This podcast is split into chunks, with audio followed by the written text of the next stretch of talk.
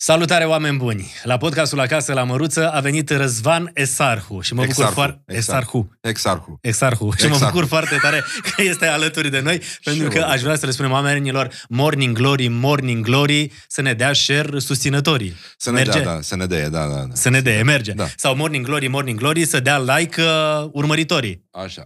Doamne ajută și bine ai venit, Răzvane Sarcu. Așa. Tu-ți dai seama că o să primești comentarii după podcastul ăsta în care lumea o să zică: ce face Sarcu, tu ești rocker, ți-ai stricat imaginea, te-ai dus la podcast acolo? Vreau să vă spun că de aici am primit bani să mă vaccinez. Cătălin Măruță este în spatele celor 3 doze de vaccin. Am înțeles. Foarte prost plătește, nu vă recomand.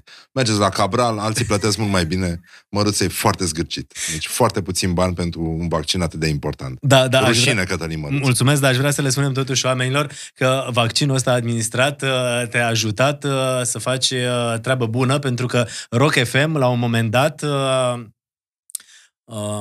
și Rock TV, de fapt. Rock TV era în topul audiențelor TV, iar Rock FM e la fel. Pe ce loc sunteți acum la radio? Păi... Asta e tic de om care lucrează la radio. Mereu să-și mai aranjeze microfonul, să facă ceva. Ne avem o emisiune de folk luni seara și găsesc brațul de microfon deranjat, mișcat și trebuie să reglezi și tot timpul îi înjur pe folchiști. Ei sunt unul singur și... zic că numai din cauza lor, dar în fiecare dimineață e în jur pe folk. N-au și invitați, adică? Nu știu dacă mai au, nici nu știu dacă... Oricum, radio a crescut datorită emisiunii de folk. Asta a fost... Asta am spus eu. Hai, mă, să spunem oamenilor că radio Rock FM a avut o creștere spectaculoasă în FM-ul românesc datorită matinalului Rock FM. Da, se pe București, pe matinal, suntem numărul 2. E al doilea matinal din București, da, destul de aproape de primul matinal. Și stația, nu mai știu, pe 3, pe 4, pe acolo. Depinde și de public și de zona de cercetare. Ceea ce mi se pare firesc, presupun că după aia ți-au mărit și salariul. Da. A fost bine? Da. Nu, eu am cerut să mai micșorez, îmi era jenă. De ce se întâmplă ziua de azi? Toți băieții din Doroban se duc la măriri, eu mă duc la micșorări, sunt modest. Așa vreau să intru în istorie. Perfect. Un băiat modest care și-a făcut multe micșorări. Să știi că probabil ai fi printre primii, nu? Trebuie să recunoști când e ceva prea mult. Uite, Simona Halep, de exemplu. Da. Vreau să luăm un exemplu. Același lucru. Aia, domnule, lasă. Bă, am fost numărul 1 mondial, acum am permit ușor, ușor, nu? Da. Am un vin de la Sâmburești, sunt prietenii noștri. Să trăiești. Mulțumesc mult de tot, da. Și să știi că era vinul preferat al familiei Ceaușescu și asta am aflat de la doctorul Cristian Andrei, care ne-a vizitat la un podcast. Nu știu cum rezonez cu treaba asta, dar e un vin pe care nu știu dacă l-ați băut la Brăila. Chardonnay. Nu, la Brăila. Uite, e cadou din partea noastră. Mulțumesc foarte mult. Se zice să fie primit, Doamne ajută. Să fie primit, Doamne ajută. Hai că mai avem o sticlă. Haide că mai avem o sticlă și aș vrea să dăm noroc și să spunem că numai fraierii beau seara. Da, și în weekend. Orice fraier poate să bea seara și în weekend. Asta e vorba ta. Da, dar e născută din viață. Te uiți la oameni să vezi ce fac. Am înțeles, perfect. Atunci ne încadrăm în categoria asta. Da. Dificil e, da. Ca și la bicicletă, știi? Orice fraier poate să meargă ziua, pe drept, pe uscat, știi? Nu, noaptea, beat și treaz, scuze. Așa, noaptea, beat la vale pe întuneric. Printre șine de tramvai. Atenție. Ai dreptate. Am văzut că ai venit cu niște borcane și la un moment dat n-am înțeles de ce le-ai adus. Am zis să... De obicei, oameni buni, la Rock FM când te duci, 400 € intrarea în studio. Aici la podcast, la noi, e ceva mai rezonabil. 2 borcane de zacuscă. Da. Se vede că omul a fost și la MasterChef. Da, nu, sunt alimentație publică, regele la alimentație publică. Cât ai fost la MasterChef? Un sezon? Un sezon, da, care a mers execrabil, da. Dar nu din cauza mea. Așa, aici ai ceva ce se numește ajvar, se scrie ajvar, e zacuscă sârbească și chiar vine din Serbia. Am o prietenă sârboaică, și în fiecare toamnă produce niște borcane. Și deci asta este iute, asta este dulce, e făcută doar din ardei. Am crezut că vrei să-mi transmiți ceva subliminal, că ești din amoviz, roșu, alb. Nu, doar FCSB nu este o București, FCSB nu este o București. Așa. Bun, și cu care începem? Păi eu aș începe cu ăla dulce. Nu se poți să-l deschizi așa, știi? Trebuie să bagi cotul. Nu, sunt puternic. Gata. Bravo. Nu. Asta e dulce, nu? Ăla e dulce. Și ăsta e iute. Sunt niște ardei care sunt copți pe foc, după cum știi, dar E doar cu ardei. Asta e șmecheria. Odată păi ce ai gustat din chestia asta, o să devii dependent. Deci mai bine te oprești. Și acum început să înghiți în sec. Și acum cei care se uită la podcast și dacă vor ce e zacuscă, unde poți să găsească zacuscă de asta? Păi, cred că se găsește prin supermarketuri Aivar. Deci Așvar se scrie. Da? E zacuscă sârbească? Da. Bă, până la urmă... Foarte sârbească. Doar din ardei, atenție. Uneori mai pun niște vinete când simt gospodinele sârboaice, bucătăresele sârboaice, că e prea mult ulei, că vezi că nu există ulei deasupra. Ca la noi, de exemplu, la zacuscă. Vinetele absorb uleiul. Și creează, vezi că are o structură puțin cremoasă. Simți bucățelele de ardei, dar el este cremos. Dar știi ce nu înțeleg eu? Răzvane Sarcu. Am ajuns să promovăm zacuscă sârbească, dar produsele noastre românești, dar zacusca noastră românească. Dar zacusca din marginimea Sibiului, nu la asta te referi. Da, nu. Asta e cu totul altceva. E altă ligă din zacusca. Ia vezi și de aici. Champions League al zacuștii. Da, te rog, încearcă și... Sincer răspund că asta dulce e foarte gustoasă. Păi e foarte gustoasă. Asta e, mă rog, variază. Și... Cam cât e consumul pe an la tine? Băi, într-o vreme, eu am o teorie că ăla care nu golește borcanul de zacuscă pe care l-a început, nu e om. Adică nu ai de ce să stai de vorbă sau să... Deci când începi, pierzi vremea. Și termini. Așa trebuie să fie. Și fii sincer cu mine, arunci borcanele sau le... Nu le spăl, pentru că mai am treabă cu ele. De asta zic, știi? Da. Mi-am cam aminte la Târgu Jiu întotdeauna, când mă duc la mama în cămară, există 50.000 de borcane și 40.000 de pungi. Toate pungile le păstrează. Mult mai multe capace decât borcane. Exact. Și asta e o problemă. Da. Știu. Și în ce facem cu capacele? Și toate hârtiile de cadouri, toate cadourile pe care le primește, ambalajul ăla îl ține undeva.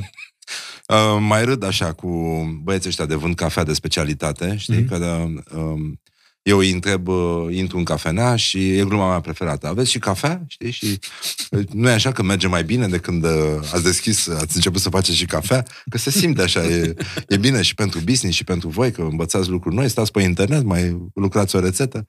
Și răspunsul lor este doriți și două capace? Știi? Cam așa.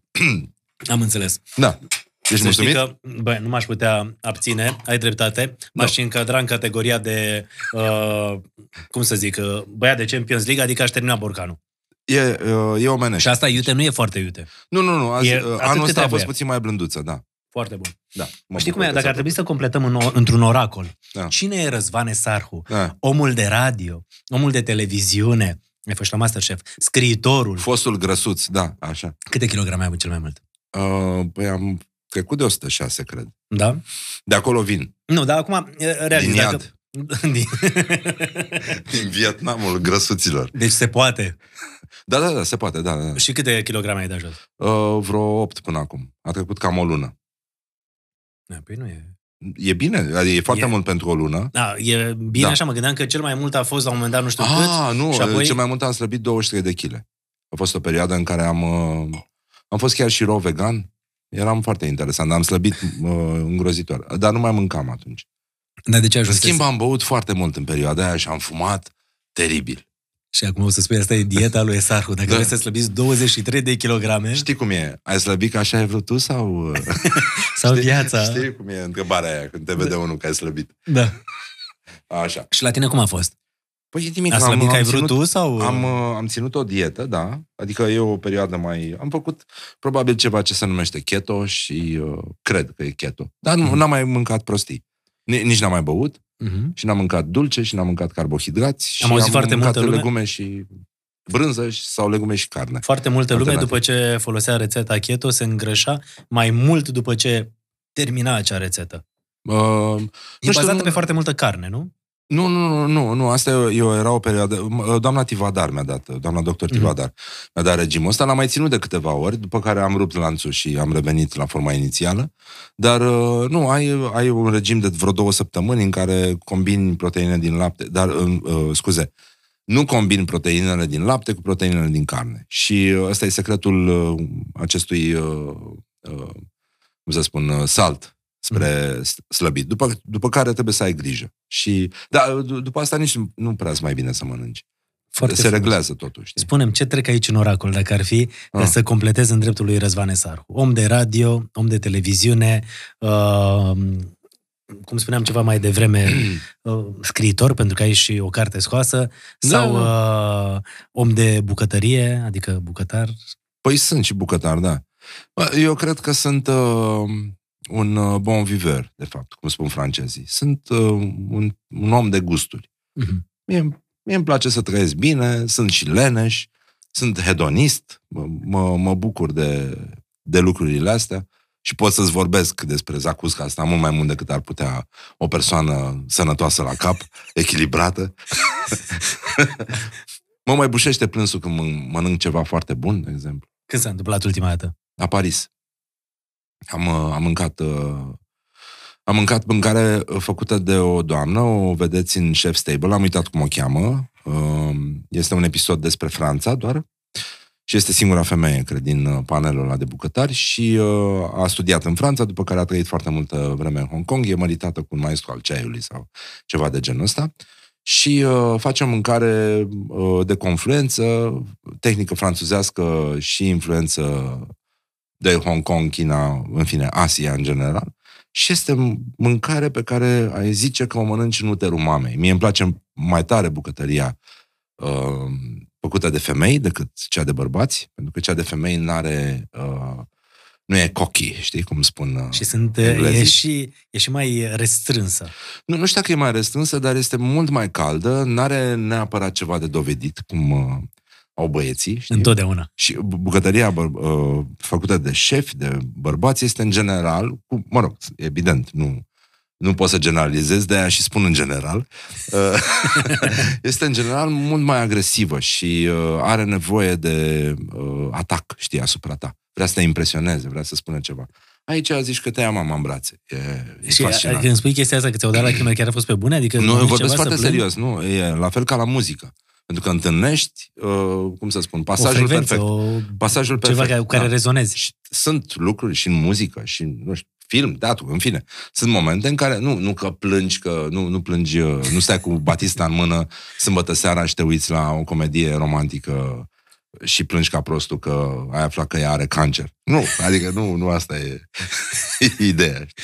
Nu, plângi de emoție pură și e o emoție care vine din bucurie. Adică e o fericire, un moment ăla de fericire. Da. Când tragi... Dar e ceva mai puternic decât tine. De fapt, te întâlnești cu ceva mai mare, mai puternic și mai intens decât tine. Reacția asta și genul ăsta îl mai ai și când faci alte lucruri sau întâlnești alte, nu știu, situații? Când văd un câine îmi place. Nu, glumesc. Asta era bună? Era bună, păcat? Începuse frumos, nu? Frumos, adică păream sensibil, da, așa. Da, exact. Da, nu, sunt un animal. Nu. De la Brăila. Da. Acum, știi, uite, mi-am propus la podcastul ăsta Acasă la Măruță, toată lumea te știe de la radio, te știe un tip mega haios, mega zeflemistă de foarte multe ori. Mă uit mult pe internet. Da. Exact. Și aș vrea să-l descoperim pe omul Răzvane Sarcu, știi? Încercăm. Și acum știi ce vreau să te întreb. Din câte știu eu, tata a român...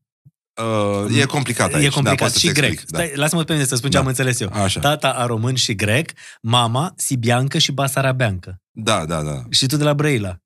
Păi da, acolo s-a întâmplat. Și tu de ce parte te simți așa mai apropiat? Păi tocmai că am o doză mare de melancolie în sânge și de lene. Deci partea grecească... Exarhul este un nume foarte des întâlnit în nordul Greciei. E foarte des întâlnit în comunitatea vlahă de acolo. Am Ateneul de recuperat. Okay. Domnul care a fondat Ateneul, Constantine Sarcu, e și o stradă. Uh-huh. Știu că... oamenii buni de la Pro TV corectau de fiecare dată, pentru că e o caligrafie și unul din străbunicii mei trecut în actele lui vechi într-un pașaport sau ceva, Sarcu. Adică era caligrafiat în toate felurile. E strada aia și de fiecare dată când se închidea, nu știu pentru ce evenimente, cred că Revelionul Pro TV sau ceva de genul ăsta, scriau strada Constantine Sarcu.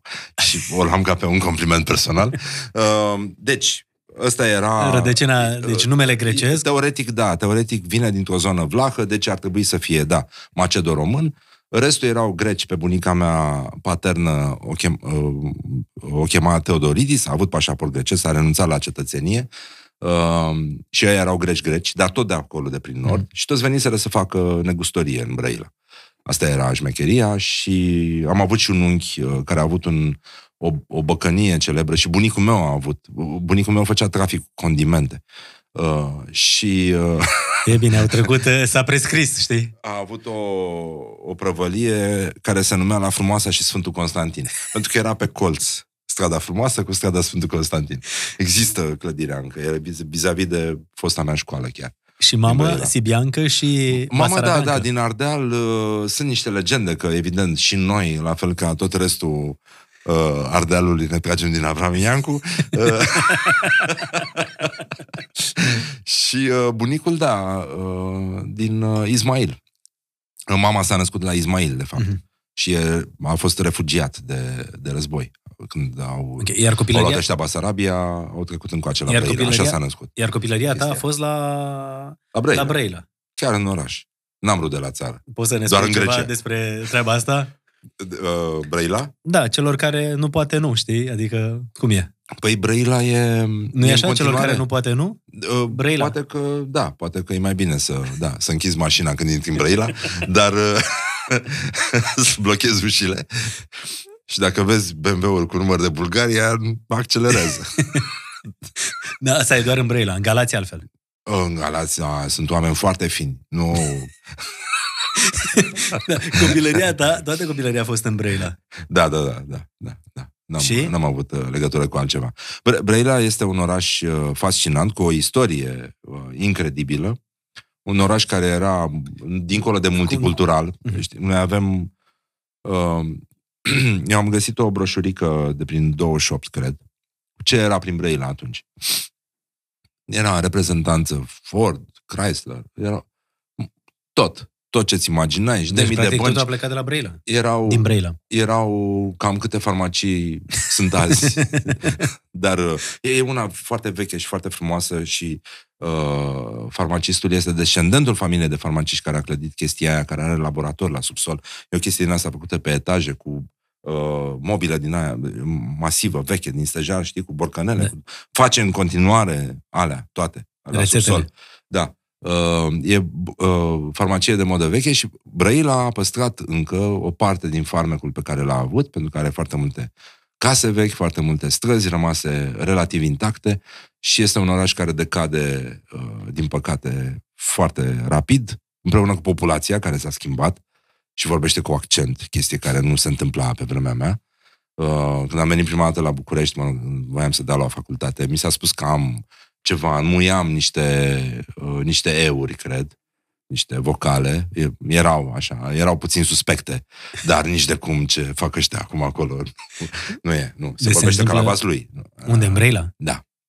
De fapt nu e accent de Vaslui, este un accent murdar. Este o combinație de accent moldovenesc cu orice altceva, cu lume venită de la țară. Și acum oamenii care urmăresc podcastul ăsta din Brăila o să zică normal, că s-a ajuns, el a plecat la București și acum uite de unde a plecat. Nu, dar nu era accent. Nimeni în jurul meu, nici, nu zic de părinții mei, tata oricum era actor, nu putea să aibă accent. Dar nu vorbea nimeni cu accent. Dar rivalitatea asta cu cei din Galați, ai simțit-o și tu când erai la școală atunci? Da, probabil. Bine, în general... Când o povestești la radio, neavând nimic de făcut, așa, oamenii se băteau. Știi că asta era principala activitate în Brăila. Și, mă rog, și cartierul meu se bătea cu cartierul Hipodrom. Eu eram în școlilor și... Cam asta puteai să faci atunci. Adică dacă n-aveai bani de băutură, te mai băteai ca să... Și Galațiu se bătea cu Brăila. Normal că n-aveai Și nu înțeleg, până la urmă a ieșit vreun câștigător? Adică în istorie, dacă ar fi să căutăm în istorie... Păi, în istorie am intrat în felul următor. Noi am avut primul KFC, ei au avut primii Mac. Dar înainte să aibă ei Mac, am avut noi KFC, deci ei veneau încoace. Acum ei au Auchan, noi n-avem. Da. Așa. Nu pot să cred, adică la tine în oraș nu este magazinul... Nu este Auchan, la care tu faci reclamă, ești imagine. Da. Ce să zic, sunt foarte, foarte trist de situația din teren, dar... Carrefour aveți? Păi nu știu, că nu am mers la shopping. Da, e în Brăila, am prezentat eu acolo un eveniment de deschidere superb. La Carrefour? Da, superb în parcare, a venit mulți de la Brăila. La Carrefour, oricum.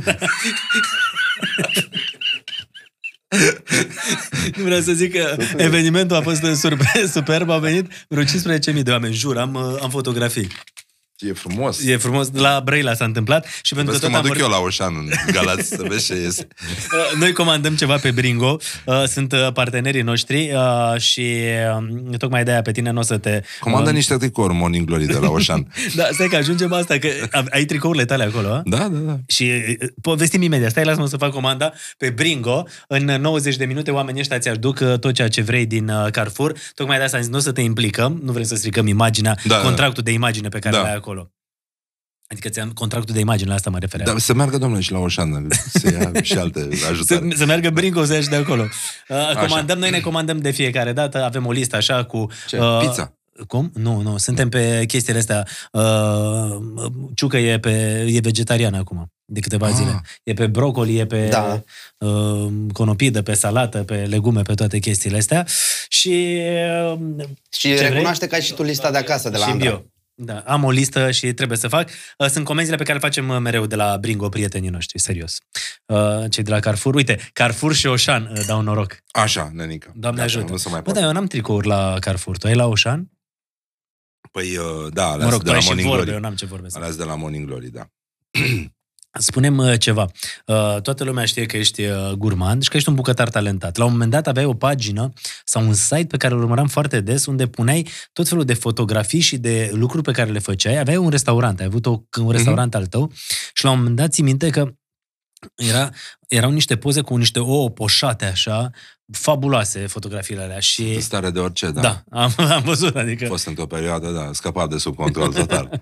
Și asta vreau să te întreb. Ești gurmand, ești un bucătar foarte talentat și vreau să te întreb, când e să alegi, tu ce alegi, mâncarea sau băutura? Adică ce-ți place mai mult? Mie băutura mi se pare mult mai interesantă. Dar pentru asta trebuie să mănânci. Da, exact. Și? De fapt, când te duci la un restaurant din ăsta despre care vorbeam mai înainte, de exemplu, mâncarea e ceva de explorat, dar partea cu adevărat dificilă, pentru că acolo nu ai un meniu din ăla ca la Coliba Haiducilor. Da. Meniul care te solicită și te face să te simți foarte prost și foarte nepregătit, de fapt, este lista de vinuri. Acolo. Orice restaurant din ăsta are o Biblie mică și aia e o investiție uriașă. Adică sunt restaurante care cred că au vinuri de milioane de euro în pivniță. Asta vreau să te întreb. Fiind și cunoscător la un restaurant, când te duci, îl apreciezi pentru faptul că meniul de mâncare nu este o carte stufoasă cu foarte multe fotografii și că ai doar 3 feluri de mâncare pe care poți să le Și asta, nu? Sunt abordări diferite. Nu trebuie să fie toată lumea așa și nu trebuie să primești o cojiță pe farfurie și să ai sentimentul că ai participat la un act artistic.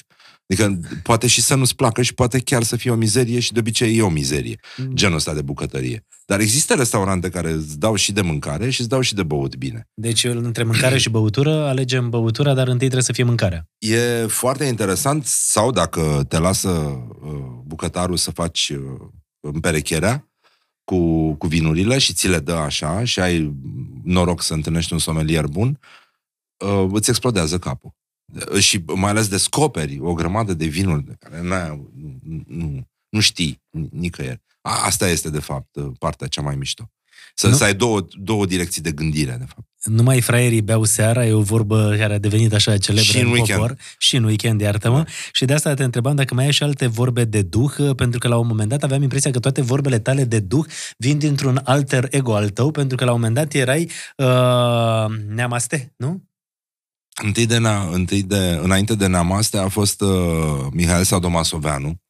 Ăsta are un capitol în cărticica asta mea, cu fericirea, și după aia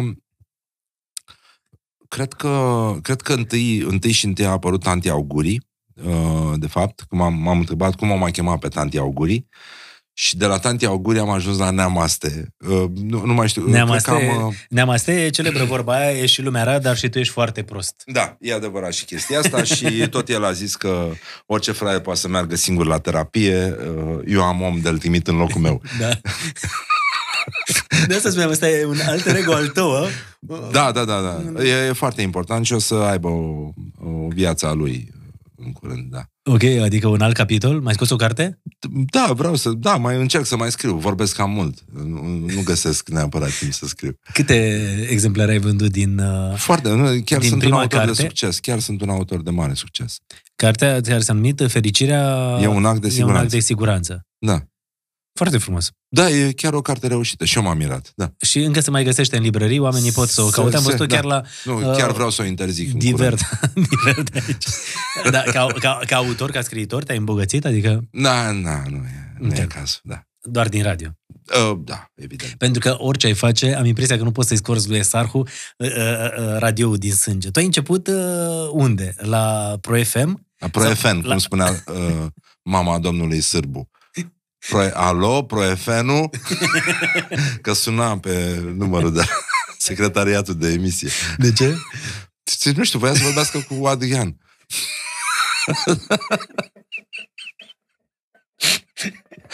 Alo, Pro FM-ul? Și? Și mie îmi plăcea mult să-i spun Pro FM. De asta îi și spun acum lui Rock FM, Rock FM. Deci de acolo până... Când am fost la MasterChef, l-am învățat pe Samuel să spună nasol de berbecuț în loc de rasol. De asta și emisiunea a avut succes, adevărat. Când da, păi nu, sezon... chiar a fost un nasol de berbecuț. Da. Da. Când a ținut un sezon, a? Mult. Sezonul a fost prea mult. Okay. Nu, dar adevărul că nici nu știu cine v-a ales atunci. Ca jurul. Nu, pe mine m-au ales bine. Eu sunt mulțumit. Okay, problema era în cealaltă parte. Hai să povestim de perioada asta, că ți-am zis, aș vrea lumea să-l cunoască pe Sarcu și omul.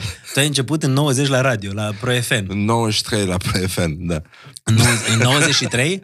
93, da. Și cum ai dat concurs? Cum ai făcut? Băi, eu eram student și deja începuse să mi se facă rușine să trăiesc. Pierdusem și bursa, eram și repetent, dar ai mei nu știau că mă îndrăgostisem și am decis să pierd anul, să mă ocup de chestii foarte importante și chiar am făcut asta. De ce facultate? Limbi și literatură străină. Făceam. Ok, și de asta? Franceză-engleză, da. Iartă. Așa, da. Bonjurică. Da. Și te-ai îndrăgostit de ce an? Eram în anul 2, da. În anul 2 s-a întâmplat chestia. Mai ții minte cum îl cheamă? Ei, sigur că da. Și nu, a fost foarte frumos, dar eram complet bezmetic, după cum realizez. Și la fel ca și acum, nu doream foarte tare să muncesc. Și eram pe principiul pe care îl respect și acum: muncă puțină, răsplată multă. E foarte... Deci, e foarte important. Ar putea să fie... Neamaste, da? Da. Adică muncă puțină răsplată multă. Da. E felul și... în care cred că trebuie procedat. Funcționează la tine? Nu, niciodată. Nu, că mă simțeam prost, îmi dădeam seama că facem noi ceva greșit. Nu. Că la noi nu e muncă puțină și răsplată multă. Nici la mine nu e. Nu, mă alint. Nu mi-a reușit niciodată chestia asta cu lucruri obținute ușor. Dimpotrivă. Nu. Și nici nu învăț foarte repede, trebuie să stau puțin să exersez. Nu e. Deci, ar fi frumos, dar nu. Deci e adevărată vorba, primul pe țară, al doilea pe județ. Da, întotdeauna. Mereu am fost așa, da. Bun, și erai la facultate, îndrăgostit? Da, și am vrut să mă angajez. Și prima dată am vrut să mă angajez să dau examen la un post de corector la ziarul Cotidianul. Și...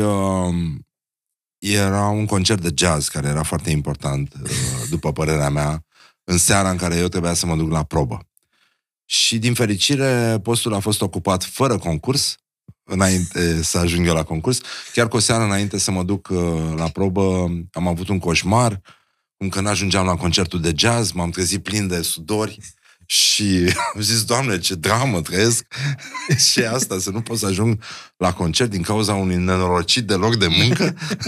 Și, mă rog, am pierdut chestia și după aia prietena mea, Gabriela Iliescu, știa că e prins-o la Pro, așa, cu care eram coleg de facultate și cu care mai beam o sticlă de vin din când în când prin podul universității, un loc foarte frumos de altfel, a zis, băi, trebuie să te adun de pe drumul, ești în ultimul hal, ești bețiv, hai să vii să dai o probă la radio. Ea m-a adus la radio și atunci se forma echipa. Și mi-au zis că am accent maghiar, asta a fost, pentru că stăteam cu idioții din Ardeal, toți erau ardeleni în jurul meu și vorbeam și eu ca prostul, ca ei. Deci să le spunem mai mult că prima dată la Pro FM prezentai știri? Da, asta am făcut, da. Am prezentat chiar primul buletin de știri la Pro FM. Îți mai aduce aminte prima știre? A vrut sârbu să mă dea afară chiar atunci, pentru că se dădea drumul la radio oficial și l-am făcut pe Adi Hădean, prim-ministru, el era ministru de externe atunci. Și Năstase l-a felicitat ironic pe domnul Sârbu când a venit la festivitate, că mai rămăseserăm doi băieți în radio, Gabi Dobroiu și cu mine. El făcea butoane și eu făceam știrile. Și în rest toată lumea era acolo, stătea drept frumos, întâmpină invitații. Și am zis, doamne, aveți un băiat la știri, are viziune. Și a avut viziune. Da, a avut, da. Da, și, mă rog, sârbă a băut ceva și a zis, aia, ești prost, dar hai, mai încearcă. Da. Și ai rămas la Pro FM? Am mâncat știri pe pâine și eram disperat, absolut. Nu-mi plăcea deloc chestia asta. Și am început să le scriu altfel.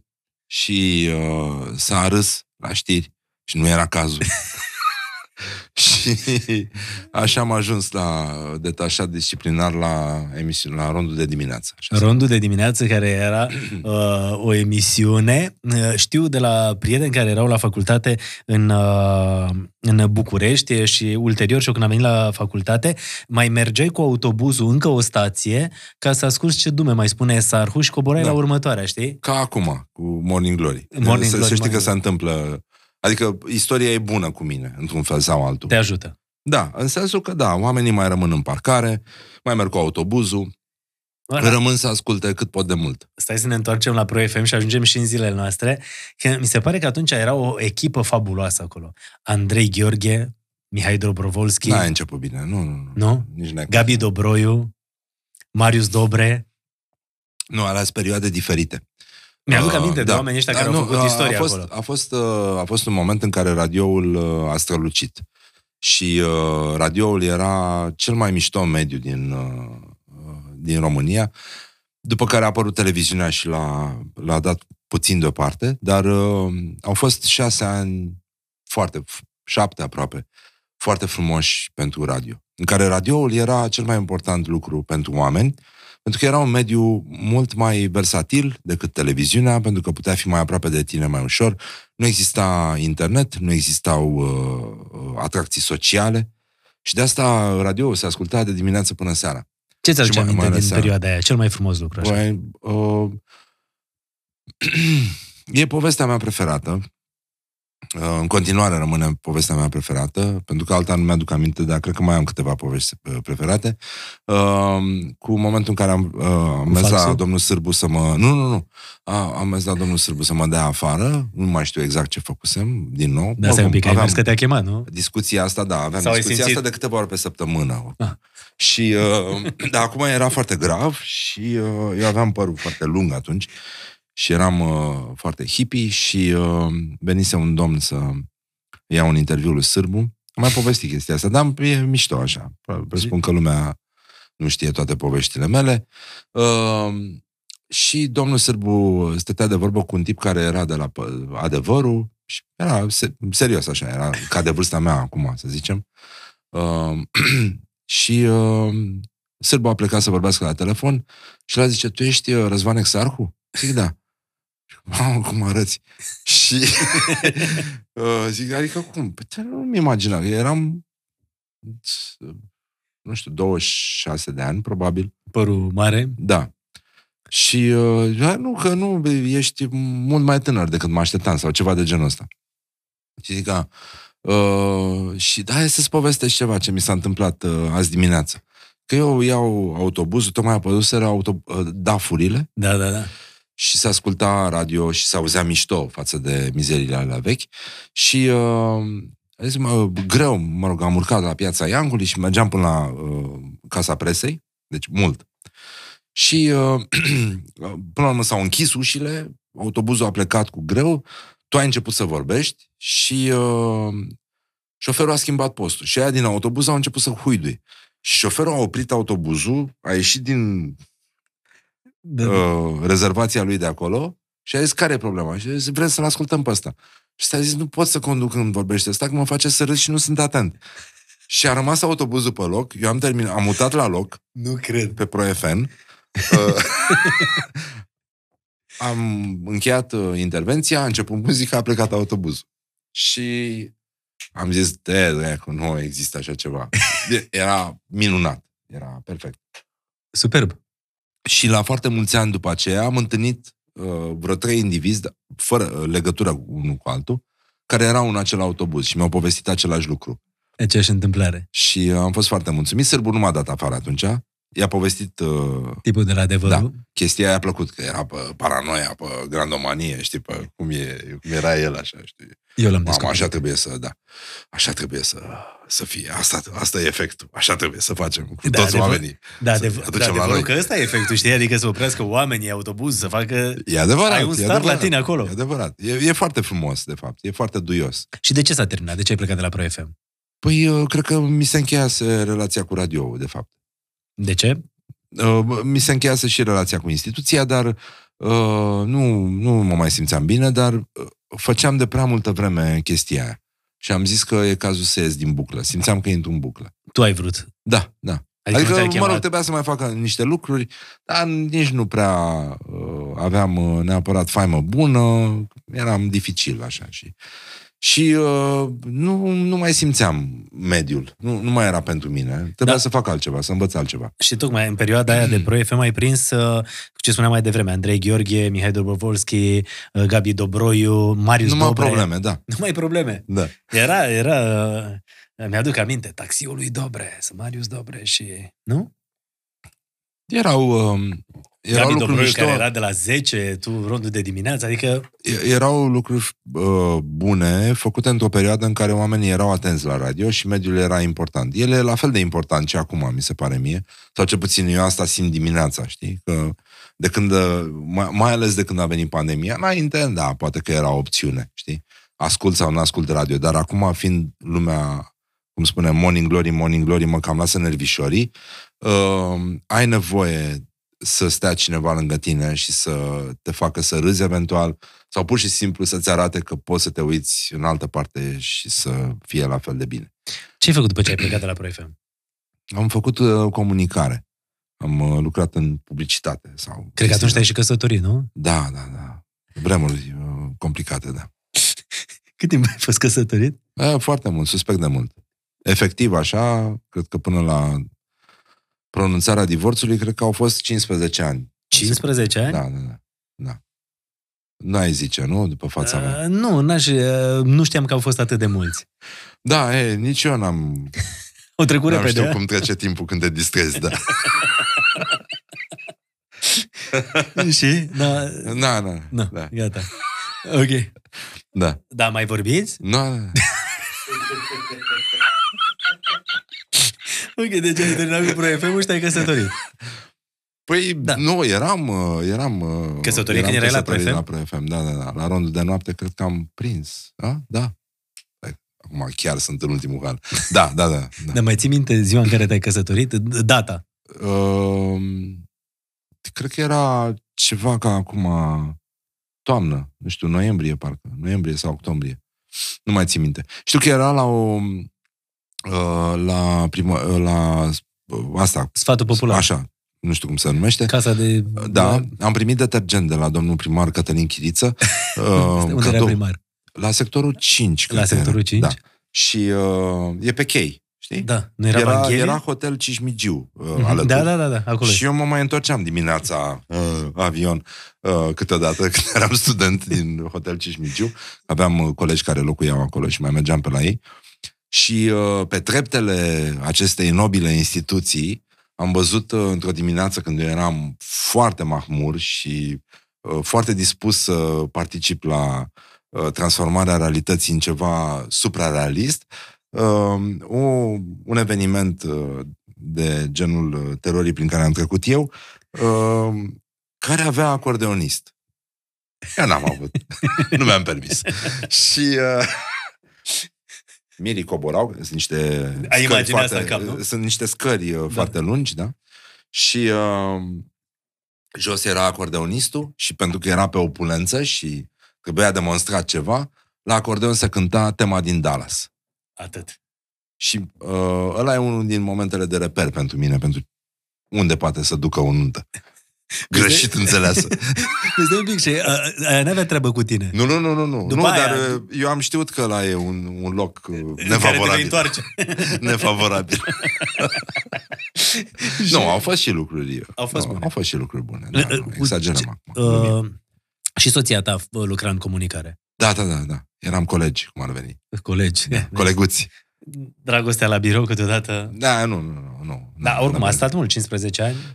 Ei, am rezistat? Nu, n-am stat. E o nuanță. Și după povestea cu Pro FM-ul, te-ai întors în radio, că ai simțit, cum să zic, virusul ăsta. Nu mai știu. Păi te-ai întors la Guerrilla. Nu m-am întors. Ți-ai făcut radio-ul tău online. Am făcut Guerrilla. Nu. Aici, ca să fie mai simplu, că mai lămurim asta.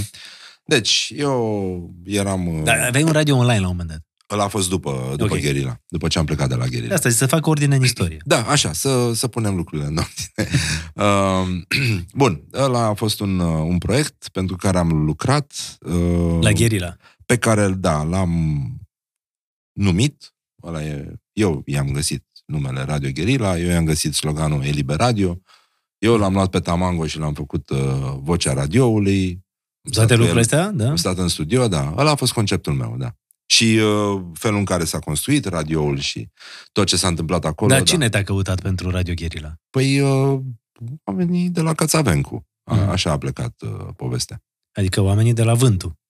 Nu era Vântul atunci. Nu era Vântul la Cațavencu? Nu. Atunci era domnul Rațiu, care avea Cotidianul și Radio Fan, cred că se numea, care a devenit Radio Guerrilla. Aia a fost. Au avut o muzică și o frecvență. De Radio Guerrilla, sloganul, da. Eliberadio și, nu? Da. Voice-over-ul. Și acum sunt spoturile cu Tamango pe radio. Cu Tamango, da. Dar, cu toate că Tamango nu mai e printre noi. Căutam o voce foarte mișto și Tamango era într-un spot pentru Rachiu Aplic de Câlnău. Sunt niște tipi foarte mișto, e o agenție, se numește CAP Advertising, și ei nu, am uitat povestea, că am vorbit atunci cu ei, așa am ajuns la Tamango. Și am auzit vocea la televizor și am zis, ăsta e.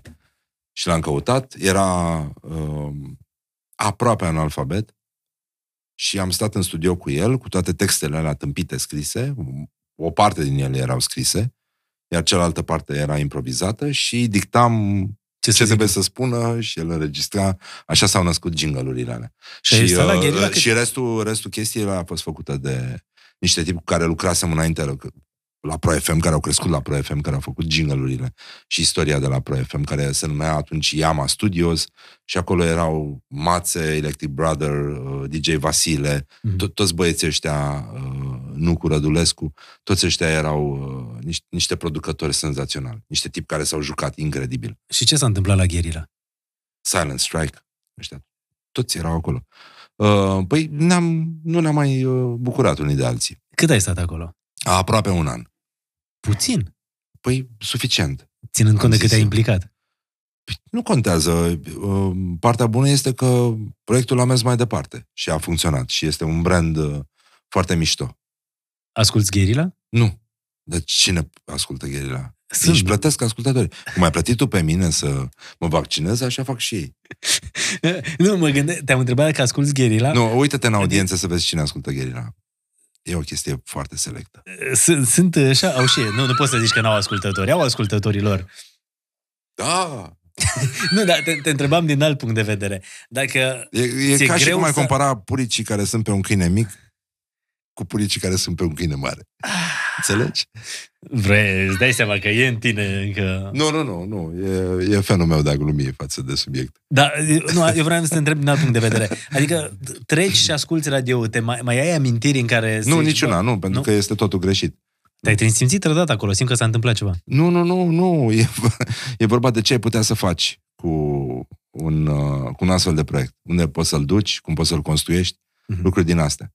Că țin de strategie. Că și s-a terminat... Nu. Neașteptat. Adică e altă direcție, e altă...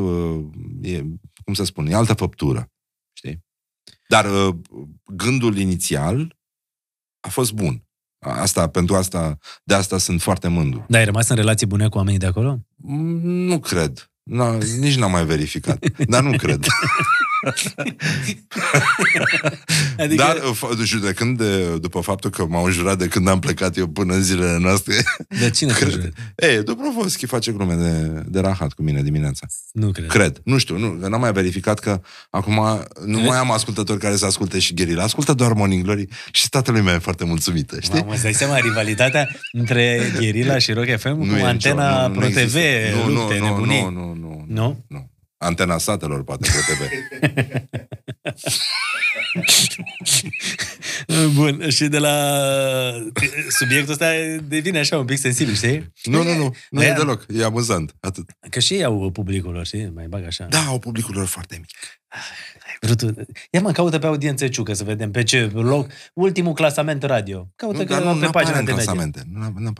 Nu, bun, hai să vedem. După asta, după ce ai plecat de la Guerrilla, ai făcut radio-ul tău online. Ai plecat și ai făcut radio-ul tău online. Da. A fost încă o dovadă că sunt foarte prost, dar ce să faci? Da. Cum era radio? Clandestin o să numesc. Ăsta era celălalt nume pe care îl aveam pus deoparte pentru momentul Guerrilla. Dar Guerrilla mi s-a părut mai mișto pentru că l-am băgat pe Che Guevara, care i-am pus zâmbetul meu. Și era cu logo, culoarea roz. Ăla a fost punctul de plecare al rozului în România. Camuflajul roz, iarăși a fost un punct foarte... Bun, și deci tu aveai Guerrilla și Clandestino. Nu. Am plecat de la Guerrilla, am stat... Dar le aveai tale. Vreo 2 ani, ai clasamentul? Ia să stai. Vreo 2 ani și după aia s-a întâmplat... Ia zi-n-o ciucă aici. Ia mă, uite. Să fie... E din septembrie, e clasamentul pe vară. Pe pagina de media, Pe vară, nu știu dacă erau articolele din septembrie. Sunt prinse un pic. Păi da, dar pe vară și Rock FM era pe 5. Nu, pe țară. Pe București. Pe București. Uite, București 2021. Vară. Pe primul Radio Zoo. Așa. Pe 2 Radio România Actualități. Așa. Pe 3 Kiss FM. Da. Pe 4 Europa FM. Da. Pe 5 Magic, așa. Pe 6 Rock FM, așa. Apoi Romantic, da. Virgin, Pro FM, Dance, Digi, Radio Guerrilla. Vezi că e în clasament. În altă parte. Bun. Dar nu despre asta ai vorbit. Și ai făcut Clandestino. Da. Și era mișto. Eu îl ascultam. Era foarte mișto și era un proiect... Adică era, de fapt, muzică. Aveam și programe, făceam radio. Dacă luam un emițător, puteam să și emit cu ce aveam acolo. Era foarte serios. Dar era doar pe online proiectul deocamdată. Da, și nu avea oricum niciun sens. În 2007 să faci radio online în România e o tâmpenie. Adică m-am convins. A fost o idee foarte mișto, dar de evitat. Dar poate prea devreme venită. Nici acum nu cred că faci... Poți să construiești chestia asta foarte serios. Sau nu neapărat în stilul radioului clasic. E cu totul și cu totul alt tip de consum. Și înainte de a ajunge la Rock FM, citisem și nu știu dacă e cât de adevărat, e că ai fost bucătar. Păi sunt bucătar. Păi nu. E altă meserie. Da, dar cum să zic, bucătar și că faptul că ai fost bucătar te-a ajutat să nu intri în depresie. Nu, nu m-a ajutat să ies din depresie, că eram în depresie. Cam ca la Radio Erevan, un pic. Da, deci da. Hai să facem ordine și aici. Deci după plecarea de la Guerrilla erai în depresie? Mamă, și acum... Nu, nu, nu. Nu, ei au fost în depresie. Am plecat eu. Nu, depresia a venit mult mai târziu și a durat ceva timp. Dar depresia de la ce acum? Că ăsta e un subiect, cred că e foarte serios. Mi-a mers greu, rău, prost. Pe bune? Da, da. Eram la pământ. Ce spui? Că, în ce sens? Atunci a fost și povestea cu divorțul? Nu, divorțul a fost o ușurare. A fost singura zonă luminoasă. Nu, erau... A venit criza, am 2008. Pierdut, da, cam tot ce aveam și... Dacă îmi spui că am pierdut tot ce aveam, la ce anume te referi? Adică tot, casă, toate alea, da. De credite, ce? Da. Prostii, bănci, da, ce să facem. Din cauza creditelor? Da, da, da. Da. Ai niște bani. Așa și? Așa. Și, da, nu era simplu. N-aveai, dacă spui că a venit criza în 2008 și ai pierdut tot, te referi... Nu, după aceea, da, lucrurile au început să o ia foarte tare și foarte repede în jos. Am încercat să reparăm ceva, dar nu s-a putut și până la urmă s-a dus totul de râpă. Asta a fost. Și în timpul ăsta eu munceam ca bucătar. Asta a fost la restaurantul salvarea mea, da. Și a fost complicat. Eram în bucătărie. Și în 2008 ce ai pierdut? Adică casa? Da, da, da. Tot. Da, mă rog, nu e neapărat. E perioada aia de care nu vrei să-ți aduci aminte? Nu mi-aduc aminte. Nu, dar nu e nimic spectaculos. La fel ca foarte multă lume, în perioada aia am fost dat de toți pereții. Știi? Și de aici a venit acest sentiment de depresie care s-a accentuat și pe care l-am... combătut, cum m-a dus pe mine în capul atunci și cred că m-a dus bine, pentru că oricum nu mai aveam altceva de făcut.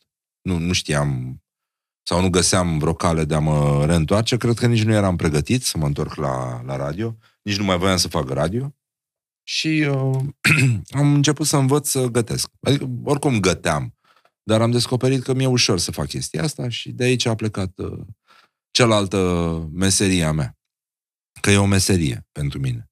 Eu, nu știu, pot să intru într-o bucătărie și să-ți fac comenzi și să mă descurc liniștit, știi, n-am o problemă. Nu-mi place chestia asta, dar pot să fac asta. De depresia asta ai scăpat doar că ți-ai găsit pasiunea asta în bucătărie sau te-a ajutat și un terapeut în perioada aia? Nu, în perioada aia n-am făcut terapie, am început să fac din 2018. Nu, atunci nu. Eram bărbatul getodac.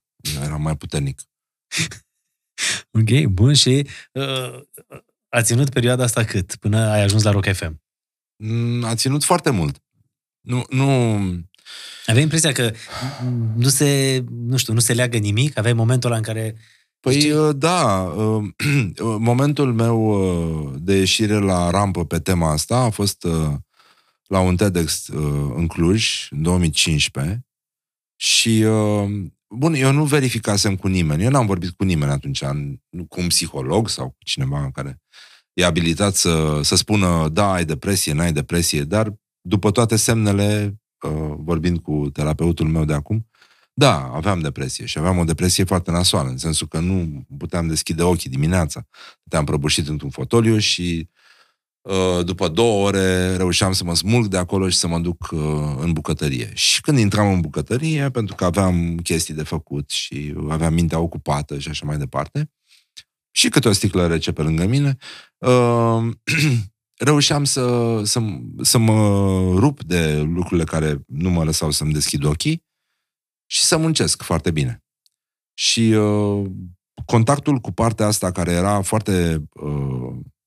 foarte palpabilă. Era singurul lucru la îndemână pentru mine și singura formulă de a verifica pe viu cu reacții ale unor oameni care erau în fața mea că o părticică din ce fac eu sau ce sunt eu e luminoasă și mișto. Uite, chiar asta vreau să te întreb. În perioada aia cine te-a ajutat? Cine ți-a fost alături? Păi am avut o iubită care m-a susținut. Soția? Da. Sau se produsese și divorțul? Nu, aia se terminase. Nu. Se terminase și divorțul? Aveam pe cineva, dar nu era ca și cum... Divorțul? Cum să spun, în momente din astea ești, mai ales fără ghidaj, de asta mi se pare foarte importantă terapia, pentru că, până la urmă, riști să-i transformi pe cei din jurul tău, și am făcut asta, în victime colaterale, pentru că ce ai tu întunecat și sulfuros în tine se împrăștie peste tot. Distruge tot în jurul. Și alterează totul. Adică ai recomandat psihoterapia? Foarte, foarte tare. Foarte tare. Nu înseamnă că trebuie să dureze o viață, dar nu înseamnă că trebuie să te simți vinovat că ai o perioadă proastă sau că pur și simplu nu ți se mai leagă nimic. Tu și când ți-ai dat seama că în sfârșit vezi așa un pic luminița? Pentru că momentele alea de depresie sunt, presupun, extrem de apăsătoare. Păi... Exact cum spui tu, stăteai 2 ore pe un fotoliu, nu spunea să te ridici. Presupun că erau momente în care, efectiv... Da, bă, aveați niște faze, dar nu niște semne ceva mai vizibile. Dar partea cealaltă are legătură cu tot felul, cu toate celelalte lucruri pe care le faci tu și care sunt în dezordine. Tu ești în dezordine. Felul în care interacționezi față de ceilalți este afectat de chestia asta. Nu reușești să te aduni, să construiești lucruri, să le ții în viață sau să te ocupi de ele. E totul spart în mii de cioburi când ești așa. Și felul în care trăiești alături de ceilalți este o mizerie absolută. Este groaznic. Mai ales pentru că tu știi că ai o problemă și ți-e rușine să spui și nici nu prea știi ce să faci, că nici nu erau niște vremuri în care chestia asta se întâmpla. Era foarte populară, terapia, de exemplu. Na, consider că ești nebun dacă te duci. 2015 era foarte la început și era foarte rușine. Și acum e foarte rușine. Ai nebunit, ești nebun, adică ai probleme. Da. Și atunci, da, e foarte important să găsești. Și nu e ca și cum orice terapeut îți poate fi de ajutor, să-i schimbi, e la fel ca în orice interacțiune umană. Și, da, nu știu, sunt terapii care merg, terapii care clachează și trebuie să o iei de la capăt. Nu înseamnă că totul stă aici. Uneori, da, poți să iei și medicamente, dacă vrei să... N-am luat asta. Care a fost la tine punctul ăla maxim de depresie ajuns? Întrebarea, de fapt, vrea să fie, știi, cartea ta se numește Fericirea e un act de siguranță. Și vreau să te întreb dacă viața ta, la un moment dat, a fost așa, ca un fir, știi, agățată de un act de siguranță. Simbolul ăsta e foarte important. Pentru că m-am gândit că nu e întâmplătoare toată povestea asta cu titlul cărții. Pentru că tu vorbești despre ceva care te ajută, știi. Eu am stat să mă gândesc de ce... dincolo de o poveste care e acolo, în carte, și o deschide, am stat să mă gândesc de ce e important acest obiect pentru mine. Și e prima dată relația cu mama și cu toate femeile pe care le-am întâlnit în copilăria mea, pentru că toată lumea în Brăila, când stătea în casă, avea un act de siguranță, sau mai multe, prinse în capot, știi? Sau, mă rog, în hăinuța de casă. Și... el este un obiect care e de ajutor. În copilăria mea am primit foarte multe ace de siguranță, când îmi sărau nasturii, știi că te cârpești cu ele. E foarte bun. Dar dacă se deschide și te înțeapă, e nasol. Și acest dublu sens al acului de siguranță, care este un obiect favorabil și nefavorabil în același timp, prietenos, dar și ascuțit, mi se pare că seamănă într-un fel cu ceea ce putem noi să trăim în general și putem numi fericire. Că vin una peste alta sau împreună. Nu știu cum se face chestia asta, dar știi că e tot timpul acolo și cealaltă posibilitate. Să te rănești. Tu acum ești un om fericit? Păi din când în când sunt, da. Din când în când sunt. Hai să avem un pahar de vin. Ia, hai. Nu, mai vreau să întorn mie și mi s-a părut nepoliticos, știi că vreau să termin și tu vin. Se setică un pic. Tocmai de asta am zis să ne simtem bine și mă bucur că, uite, am lămurit oarecum și simbolul poveștii cu fericirea e un act de siguranță și mă bucur că am găsit și un Răzvane Sarcu care să vorbească așa despre niște lucruri care fac parte din viața lui. Mie asta mi se pare foarte important. Iartă-mă că te întrerup. Da. Vreau să te invit. La suc. Așa. O piesă difuzată la Rock FM. Da. Încă nu, dar ajungem și acolo. A fost mexicanul, adică normal. Deci, mie mi se pare foarte important să vorbești. Un băiat foarte talentat, da. E Dumnezeu. Al acordeonului.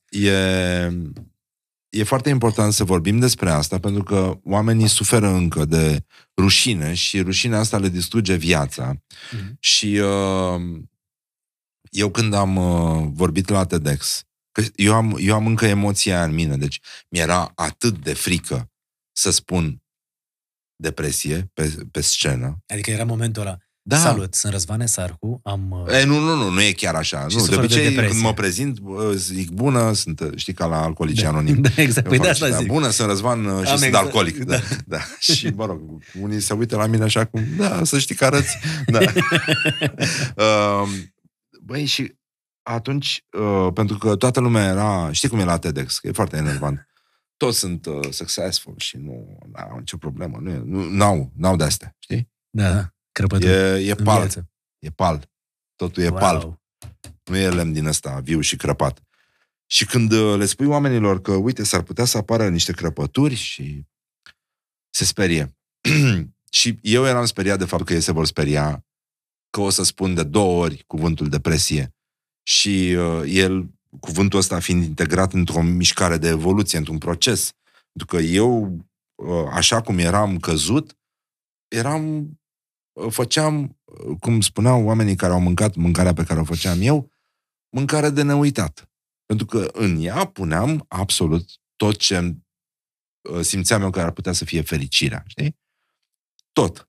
Și le bubuiau capetele, pentru că era o mâncare foarte intensă. Dar eram disperat, de fapt, știi? Dar e foarte frumos și asta mă ridica pe mine. Sentimentul ăsta că există acest contact și eu nu sunt cu totul pierdut. Pentru că pot să le livrez lor fericire. Așa, cât să șteargă farfuria la sfârșit cu pâinea. Da, asta îți făcea ție bine. Da, e foarte important, dar asta m-a ajutat și pe mine să mă mișc în tot acest timp.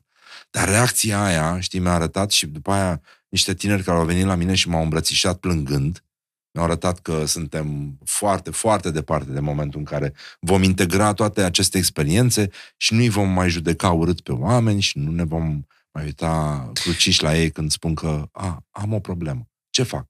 Du-te acolo. Da, eu te zice, are nebun. E slab, se duce la psihoterapeut.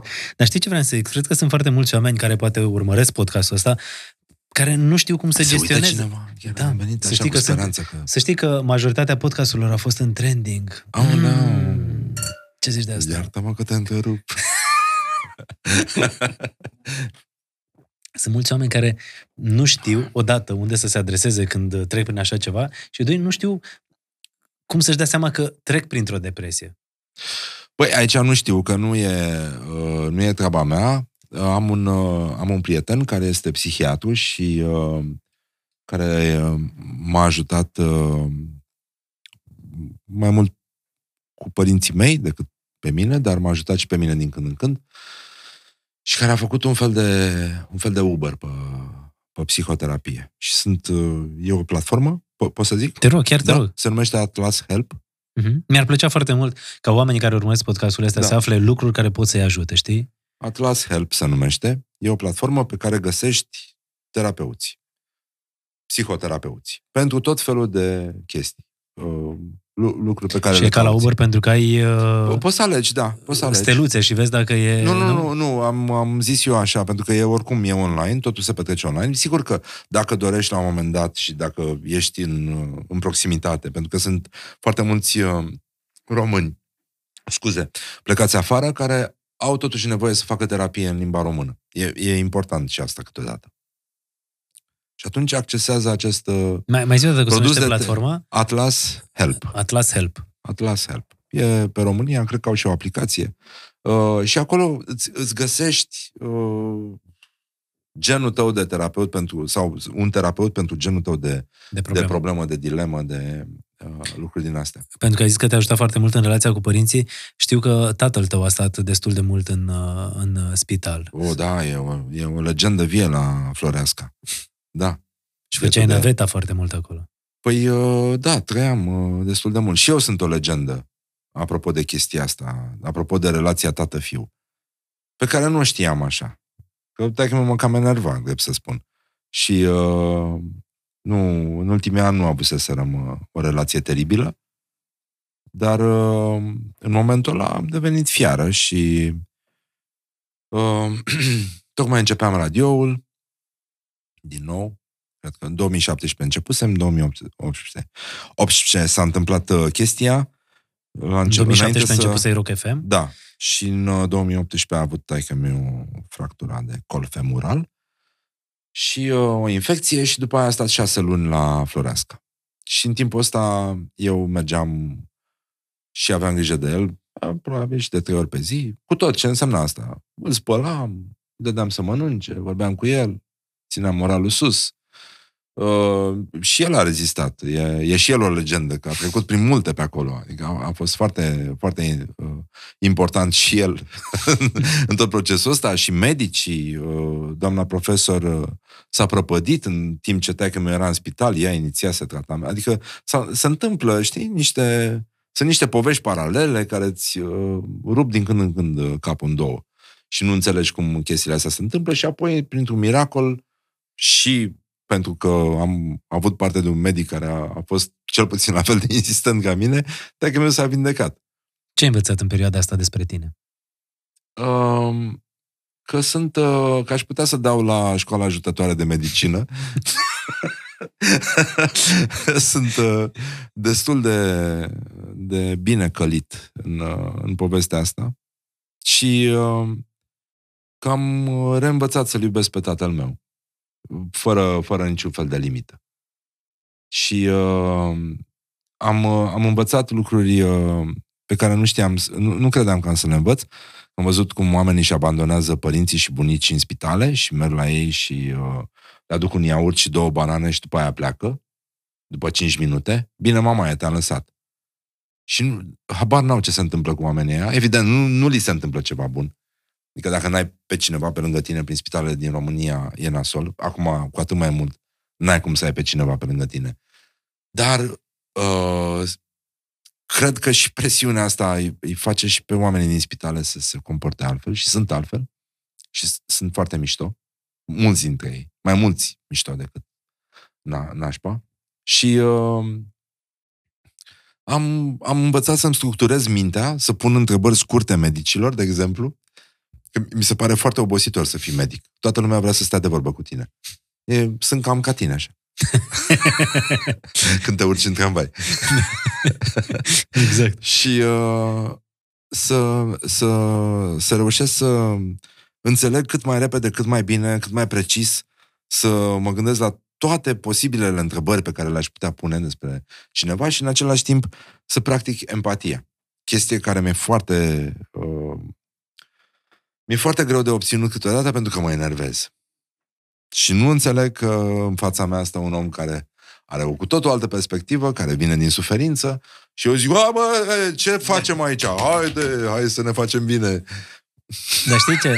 Cred că astea sunt și momentele în care îți vin în minte și foarte multe amintiri din copilărie. Și chiar vreau să te întreb care sunt primele amintiri care îți vin în minte legate de tatăl tău. Păi, pe taică-miu știu de la teatru și îl adoram pentru chestia asta. Și mama mea a lucrat la teatru de păpuși. Acolo s-au și cunoscut cei doi și părinți naturale ai mei. Prima amintire? Îmi plăcea să-i recunosc vocea. Mă căzneam să-i recunosc vocea. Și când i-am recunoscut vocea, când a venit ultima dată deghizat în Moș Crăciun, ne-am dat seama cu toții că, da, a fugit puiul cu ață. M-am crescut și nu mai pot să fiu păcălit. Dar îi adoram vocea. Nu semăna neapărat cu a mea. Dar la telefon, da, ne confundau. Dar era foarte importantă vocea pentru mine. Și felul în care mânuia păpușile, și felul în care se juca uneori cu mine, și felul în care m-a alintat dimineața când mă trezeam și îmi punea Phoenix. Și cum te alinta? Cum îmi zicea? Nu, era un schimb. El mă ruga să mă trezesc și eu spuneam, mă întindeam și spuneam, sunt un putuos. N-am rostit r foarte multă vreme. Din lenă, nu din alte motive. Exact. Da. Știi, noi bărbații cred că întotdeauna avem un model de masculinitate în familie. Fie că e tatăl, fie că e bunicul. Mama. Da. Eu zic asta, știi, tată bunic, tată vitre, că... Da. Și am văzut ce ai învățat tu. Dar știi, chiar, uite, eram curios.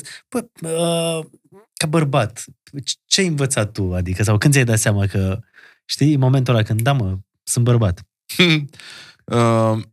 Cred că foarte important a fost... Ai mei au fost mai bolnăviori, așa. Taică-mi mai puțin, taică-mi în ultima vreme, mama mult mai devreme. Și cred că partea asta de plimbat prin spitale, de îngrijit, de făcut absolut orice... Știu că sună foarte ciudat, dar eu am făcut orice pentru părinții mei. Dar de ce să sună ciudat?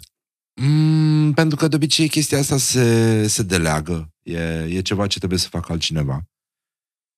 Și eu venit dintr-o familie din asta de greci, care erau întotdeauna foarte mulți, la Parastase în general, că acolo se adunau familiile, că fiind foarte mulți se și murea foarte mult. Am văzut că totul era foarte aproape.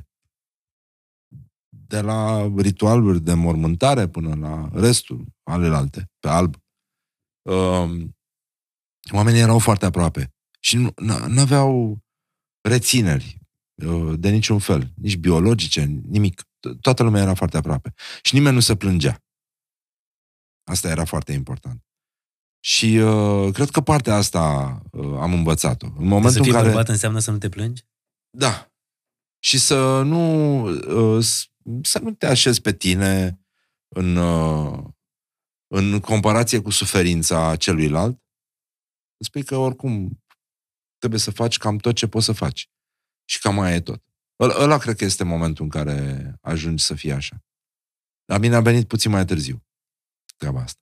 Dar s-a consolidat în relația cu părinții mei, într-un mod surprinzător pentru mine. Știi că acum mi-a plăcut... Acum. Da. Și îmi place să-l văd pe Sarcu și altfel. Dar mi-a plăcut foarte tare când ai zis am făcut pentru părinții mei tot. Și când spun tot, pentru că a sunat atât de puternic chestia asta. În ziua de azi ești învățat să delegi, știi? Du-i tu asta la spital, fă tu asta. Nu mai ai timp de ei. Nu mai ai timp de părinți și e extrem de dureros. Și cred că poate e și un moment în care poate și tu îți reproșezi că la un moment dat n-ai avut timp de tatăl tău. Că ați avut o relație la un moment dat fracturată undeva? Păi, da, se întâmplă. Îți dai seama, dacă vrei să fumezi, poți să fumezi. Oamenii... Da, dacă mă aștepți un pic... Da. Da? Se poate? Da. Da? Bine. Da. Mai puțin, revenim. Da, scuzați. Dăm legătura în studio. Așa.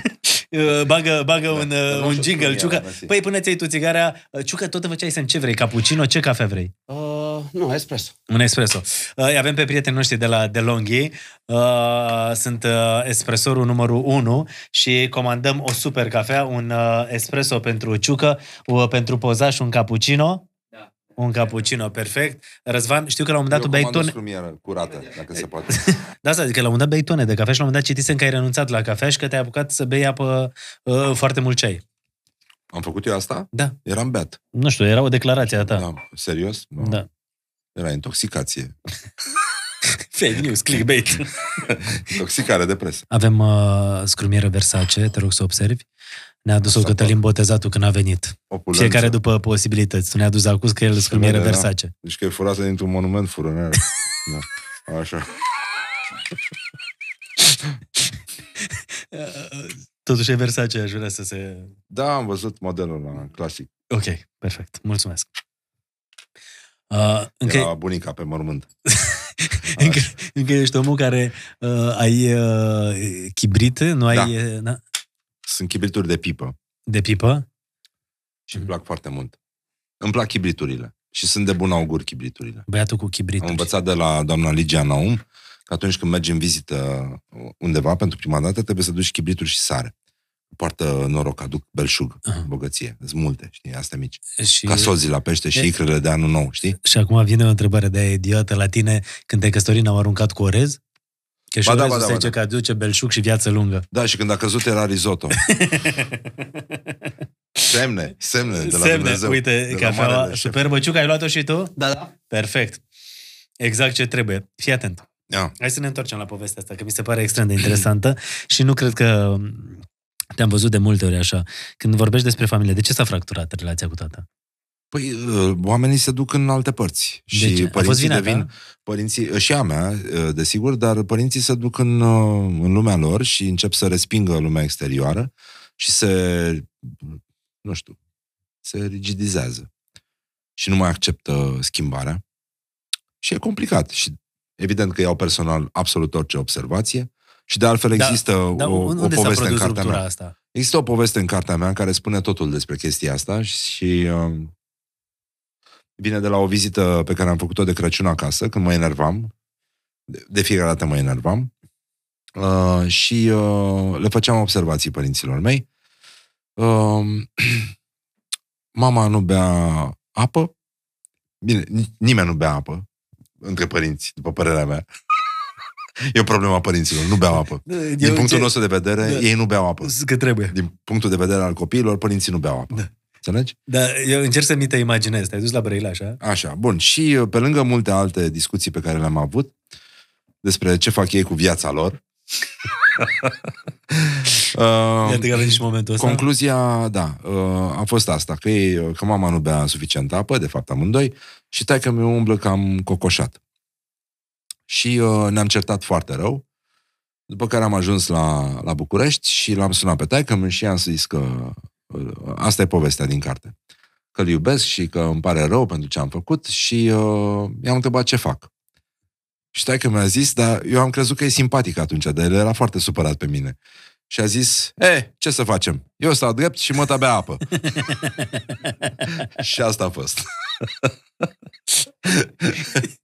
La al doilea telefon ți-a dat seama că n-a fost o glumă? Nu, mult mai târziu am vorbit cu el. I-a plăcut povestea, i-a plăcut că este în carte, care de altfel e și dedicată, dar pentru el nu a fost neapărat o piesă de umor, replica aia. Dar cum în spital te-ai apropiat mai tare de el? Te-ai reapropiat? Și de el și de mine, presupun. Știi că, uite, mi-ar plăcea din podcastul ăsta, poate oamenii să înțeleagă că câteodată e păcat să pierzi ani în care să nu vorbești cu părinții tăi, pentru că niciodată nu știi ce-ți poate întâmpla și s-ar putea să nu poți să duci povara aia mai departe. Da, sigur că da, sigur că există și componenta asta. Pe de altă parte, sunt și foarte multe bariere care se construiesc și pe care oamenii nu au cum să le depășească. Pentru că, da, oamenii se duc în direcții diferite și nu prea reușim să comunicăm, pentru că toți avem puncte de vedere extrem de ferme și cred că asta e o problemă în România. Noi nu știm să comunicăm și nu știm să ascultăm până la capăt și nu știm să... ne punem cât de cât. Nu ai cum să te duci foarte tare în pielea celuilalt, dar un pic să privești și din partea să înțelegi că există lucruri pe care nu le poți disloca. De fapt, asta cred că fac toți copiii care își iubesc părinții, că încearcă să-i mai schimbe, dar schimbarea asta ar trebui să le transforme viața și cred că de la un moment dat încolo partea asta devine utopică. Mm-hmm. Știi, la un moment dat o să ieșim din zona asta și... Deja au ieșit ascultătorii, cred că au schimbat postul. Nu, pentru că mie îmi place să te văd așa sensibil. Dar nu sunt sensibil, sunt lucid. Da, nu sensibil, se vorbește despre lucrurile astea care fac parte din viața lor, urmei. Sunt foarte importante, da, sunt foarte importante. Dar nu e nimic special aici, știi? N-am o medalie de onoare, dar e adevărat că partea aia de lucru în spital și fără speranță e ceva apăsătoare, care te înalță la final. Când vezi că ai reușit. Nu neapărat. Să pleci viu de acolo, nu mai ales și din spitalele din România. Când vezi că ai înțeles că, de fapt, în fața ta se află o ființă pe care trebuie să o ghicești un pic și să nu te așezi pe tine înaintea suferinței acelei persoane. Îi spui tatălui tău, te iubesc? Da, îi spun. În ultima vreme îmi spune și el, da. Mi se pare foarte tare chestia asta. Am avut odată o experiență și tot am povestit-o și eu, când Andra, după fiecare convorbire telefonică, își încheie convorbirea telefonică cu părinții ei: te iubesc, te iubesc, te iubesc. Și la un moment dat eram un grup așa de o gașcă de băieți și noi râdeam. Bă, așa zici, luați telefoanele și sunați-vă acum părinții să spuneți că te iubesc, știi? Și foarte ciudat să iei telefonul să zici, știi, tata... Cum să-i zic lui tata, te iubești? Știi? Că ai impresia că oricum el știe și că parcă nu poți să rostești cuvintele astea. Și spui, te iubesc. Și s-a întâmplat ceva, ai spățit ceva, știi? Și îmi dau seama cât de... fapt, da, cât de important e. Norocitule. Da, e important. E foarte important, da. Și e important să spui asta mai des. Eu nu prea făceam chestia asta. Probabil că e și construcția getodacă grefată pe substratul grec și acolo, da, acolo se petrec niște reticențe în exhibarea, scuze, emoției. Să dăm un non-noroc, da, atunci. Pentru că n-am băut nimic în emisiunea asta. Pentru copii care își spun părinților te iubesc. Sunt obișnuit să-mi dau microfonul, da, mă, normal, din față, da, așa. Știi ce am vrut să-ți aduc de mâncare asta seara? Ia zi. Colivă. Aoleu. Dar nu știi de ce? Păi citisem la un moment dat că pomenile te-au inspirat foarte tare în drumul ăsta al tău culinar și că la un moment dat erai fascinat de colivă. Nu, de parastase. De parastase. Și acolo la parastase aveai colivă. Acolo s-a construit pasiunea mea pentru gastronomie. Mă bucur că nu m-ai întrebat când s-a născut pasiunea mea pentru gastronomie, dar aia a fost. Le trăiau toate mătușile mele mustăcioase. Grecoaice. Dacă se uită la podcast. Nu. De acolo de sus, da. N-ai de unde să știi. Da. Gătesc de alea, oale din alea mari pentru îngeri. Și de acolo dorința asta ta, pasiunea asta ta culinară, nu? Da, și apropo de cum... să spun o poveste apoi cu coliva. Din povestea asta cu spitalul s-a născut campania numită România are sânge de rocker. Fabuloasă. Aia era. Ăla a fost momentul de transfigurare. Apropo de ce făceam la bucătărie, când eu eram mai jos decât covorul ăsta și făceam lucruri care îi bucurau pe oameni, în momentul în care eu eram disperat că dacă eu, nu știu, pierduse, avea nevoie de foarte mult sânge și nu știam unde să găsească, nici nu se găsește sânge în România, pentru că oamenii nu donează sânge. Și li se pare așa o chestie foarte specială și scârboasă, probabil, dureroasă. Din păcate. Și stăteam ca prostul în holul la mare de la Floreasca și eram disperat. Și probabil că aș fi plâns, cred, dacă nu m-ar fi bușit râsul brusc, pentru că mi-am imaginat că acolo la un spital de urgență vezi toată lumea, mai ales aia pe care nu o vezi. Da. Pentru că se petrece în altă parte, zona de băieți care se bat, se taie, se împușcă. Și erau toți aia acolo. Și știam, că îi vedeam zi de zi, nu? Aia vedeam pe holurile spitalului. Și mi-am imaginat un băiat din ăsta, bombardier, gen, da? Care primește o transfuzie de sânge, că asta era preocuparea mea principală, și se trezește dimineața și în loc de Jean de la Craiova, care cântă în urlă în Bama Veche acum, să vrea Metallica, știi? Pentru că a primit sânge de la un rocker. De la un rocker, biker sau... Da. Da, cine donează în mod curent, că astea sunt categoriile, știi? Și m-a pocnit râsul și așa s-a născut povestea aia. România are sânge de rocker. Și în continuare oamenii pot să facă povestea asta, pentru că în România este o mare problemă în a găsi donatori,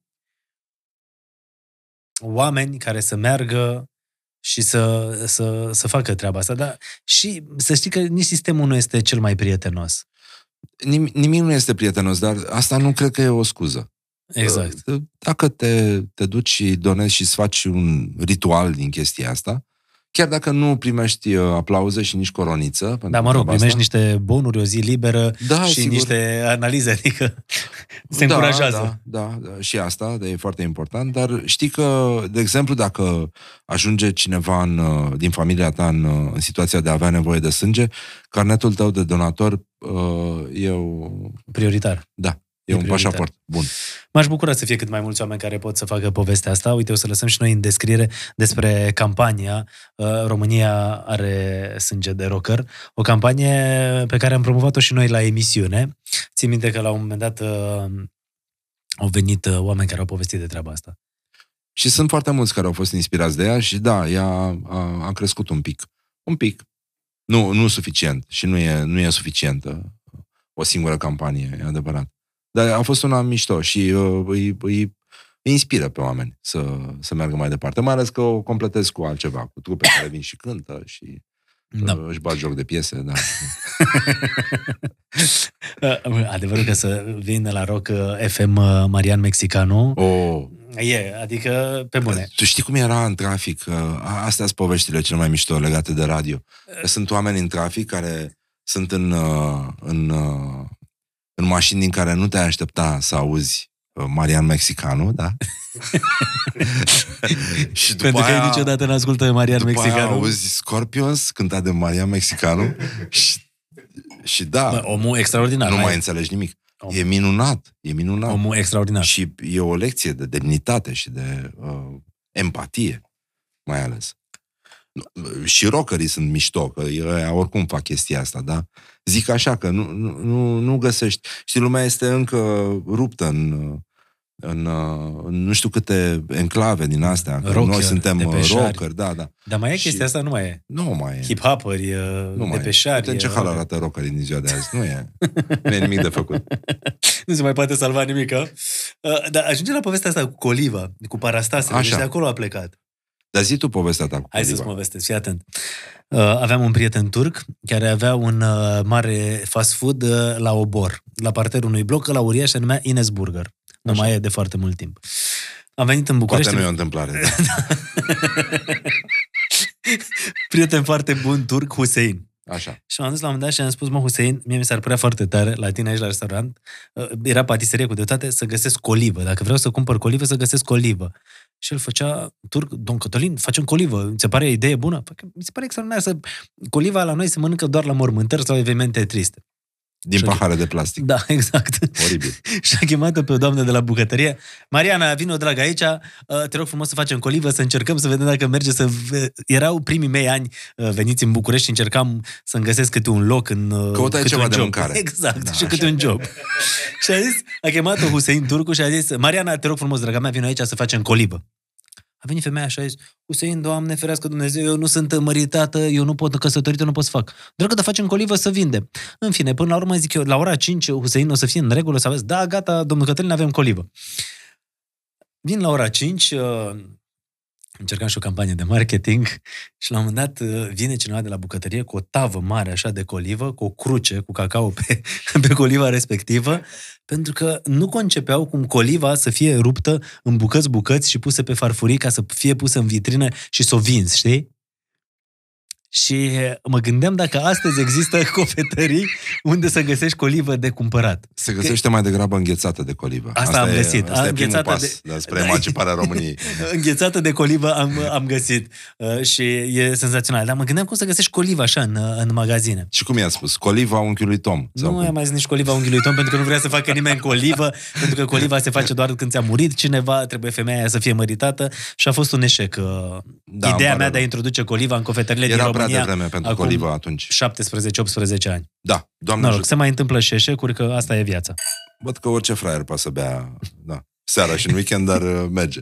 Exact, mi se pare firesc. Știi ce vreau să te întreb? Mai visezi să ai un restaurant al tău? Din când în când, da, sunt suficient de idiot încât să mă gândesc la chestia asta. Cu ăla de pe toamne ce s-a întâmplat? Nu s-a întâmplat nimic, s-a dus grecu. S-a dus, la revedere, da? Da. A fost la partajă. Da, s-a dus departe, da. Și te mai vezi având un restaurant? Păi, da, normal, că vrei să simți din nou adrenalina și, de fapt, asta cred că te mișcă atunci când devii bucătar. Că e partea cea mai mișto. Să fii în mișcare și să fii în criză de timp tot timpul. Supresiune. Da.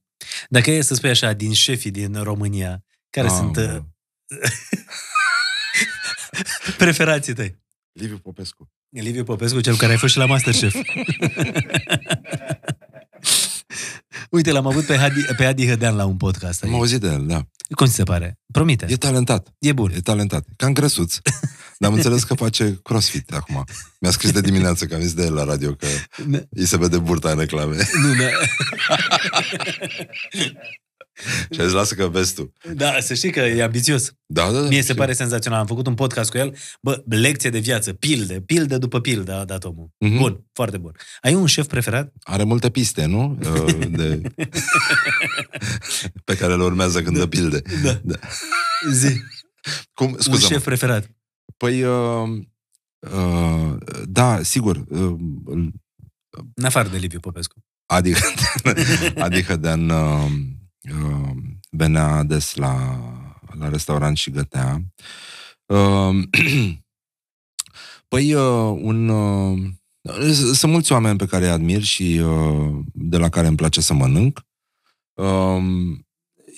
Eu, spre deosebire, știi, mie bucătăria mi se pare o chestie de formare și noi în România nu prea avem, de la domnul Trandafir încoace, nu s-a mai întâmplat să apară foarte des sentimentul ăsta că există cineva care te-a învățat și care merită respectul tău în continuare și că tu parcurgi un traseu care înseamnă evoluție și asta înseamnă să ai un maestru. În România noi nu știm să învățăm și avem această problemă. Și mie asta mi se pare cea mai mișto poveste, că eu așa am ajuns bucătar. A apărut un dement, Dragoș Tudoran se numește. E absolut nebun și extrem de talentat și el e maestrul meu. De la el am învățat, am stat foarte puțin timp împreună, Dragoș Tudoran? Dragoș Tudoran, da. Are un restaurant, se numește Maimuca. Nu putea să numească altfel, dar... da, e un tip care gândește dincolo de bucătărie și, de fapt, asta e bucătăria foarte mișto. Tipul ăsta cu barba așa... Da, e foarte urât, da. Foarte mișto. Uite, iar niște porții aici senzaționale. Da, face o mâncare foarte mișto. Bun. Și, dar tu nu mi-ai spus dacă care e preferat. Mă rog, el rămâne, dar acolo...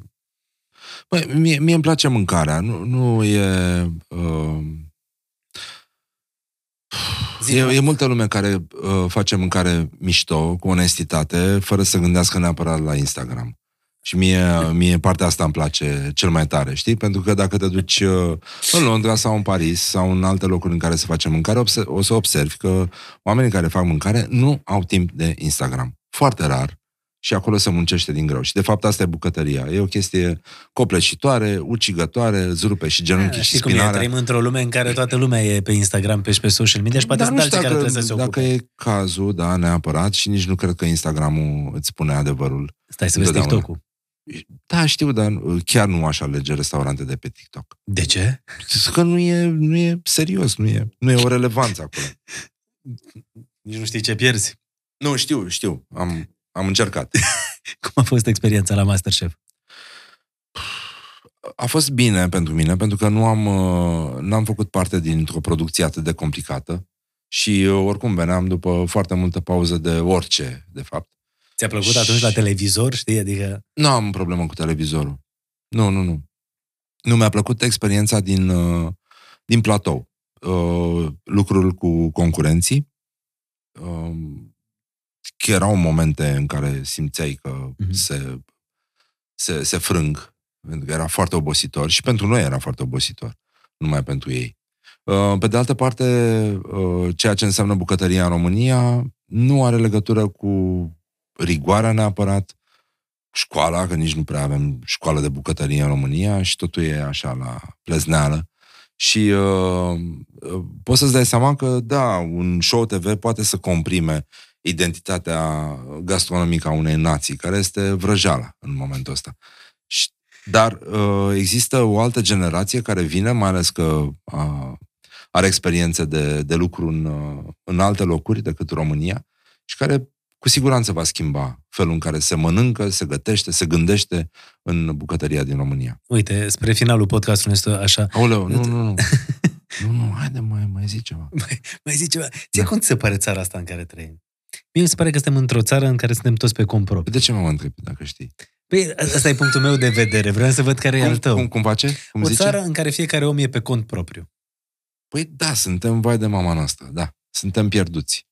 Suntem pierduți. Adică e o țară în care vrem sânge împreună de rocker, vrem să construim spitale din bani privați, vrem să nu mai avem toalete în fundul grădinilor la școli și toate astea se fac din bani publici, din bani privați, știi? Oameni care să ajute.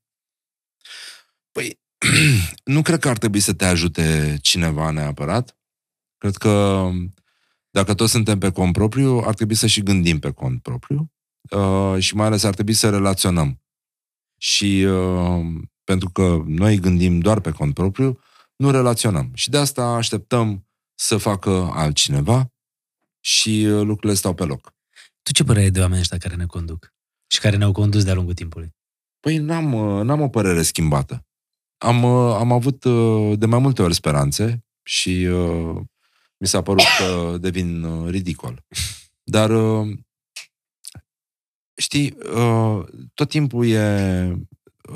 auzi așa în public chestia asta cu ăia sunt altfel. Nu sunt altfel.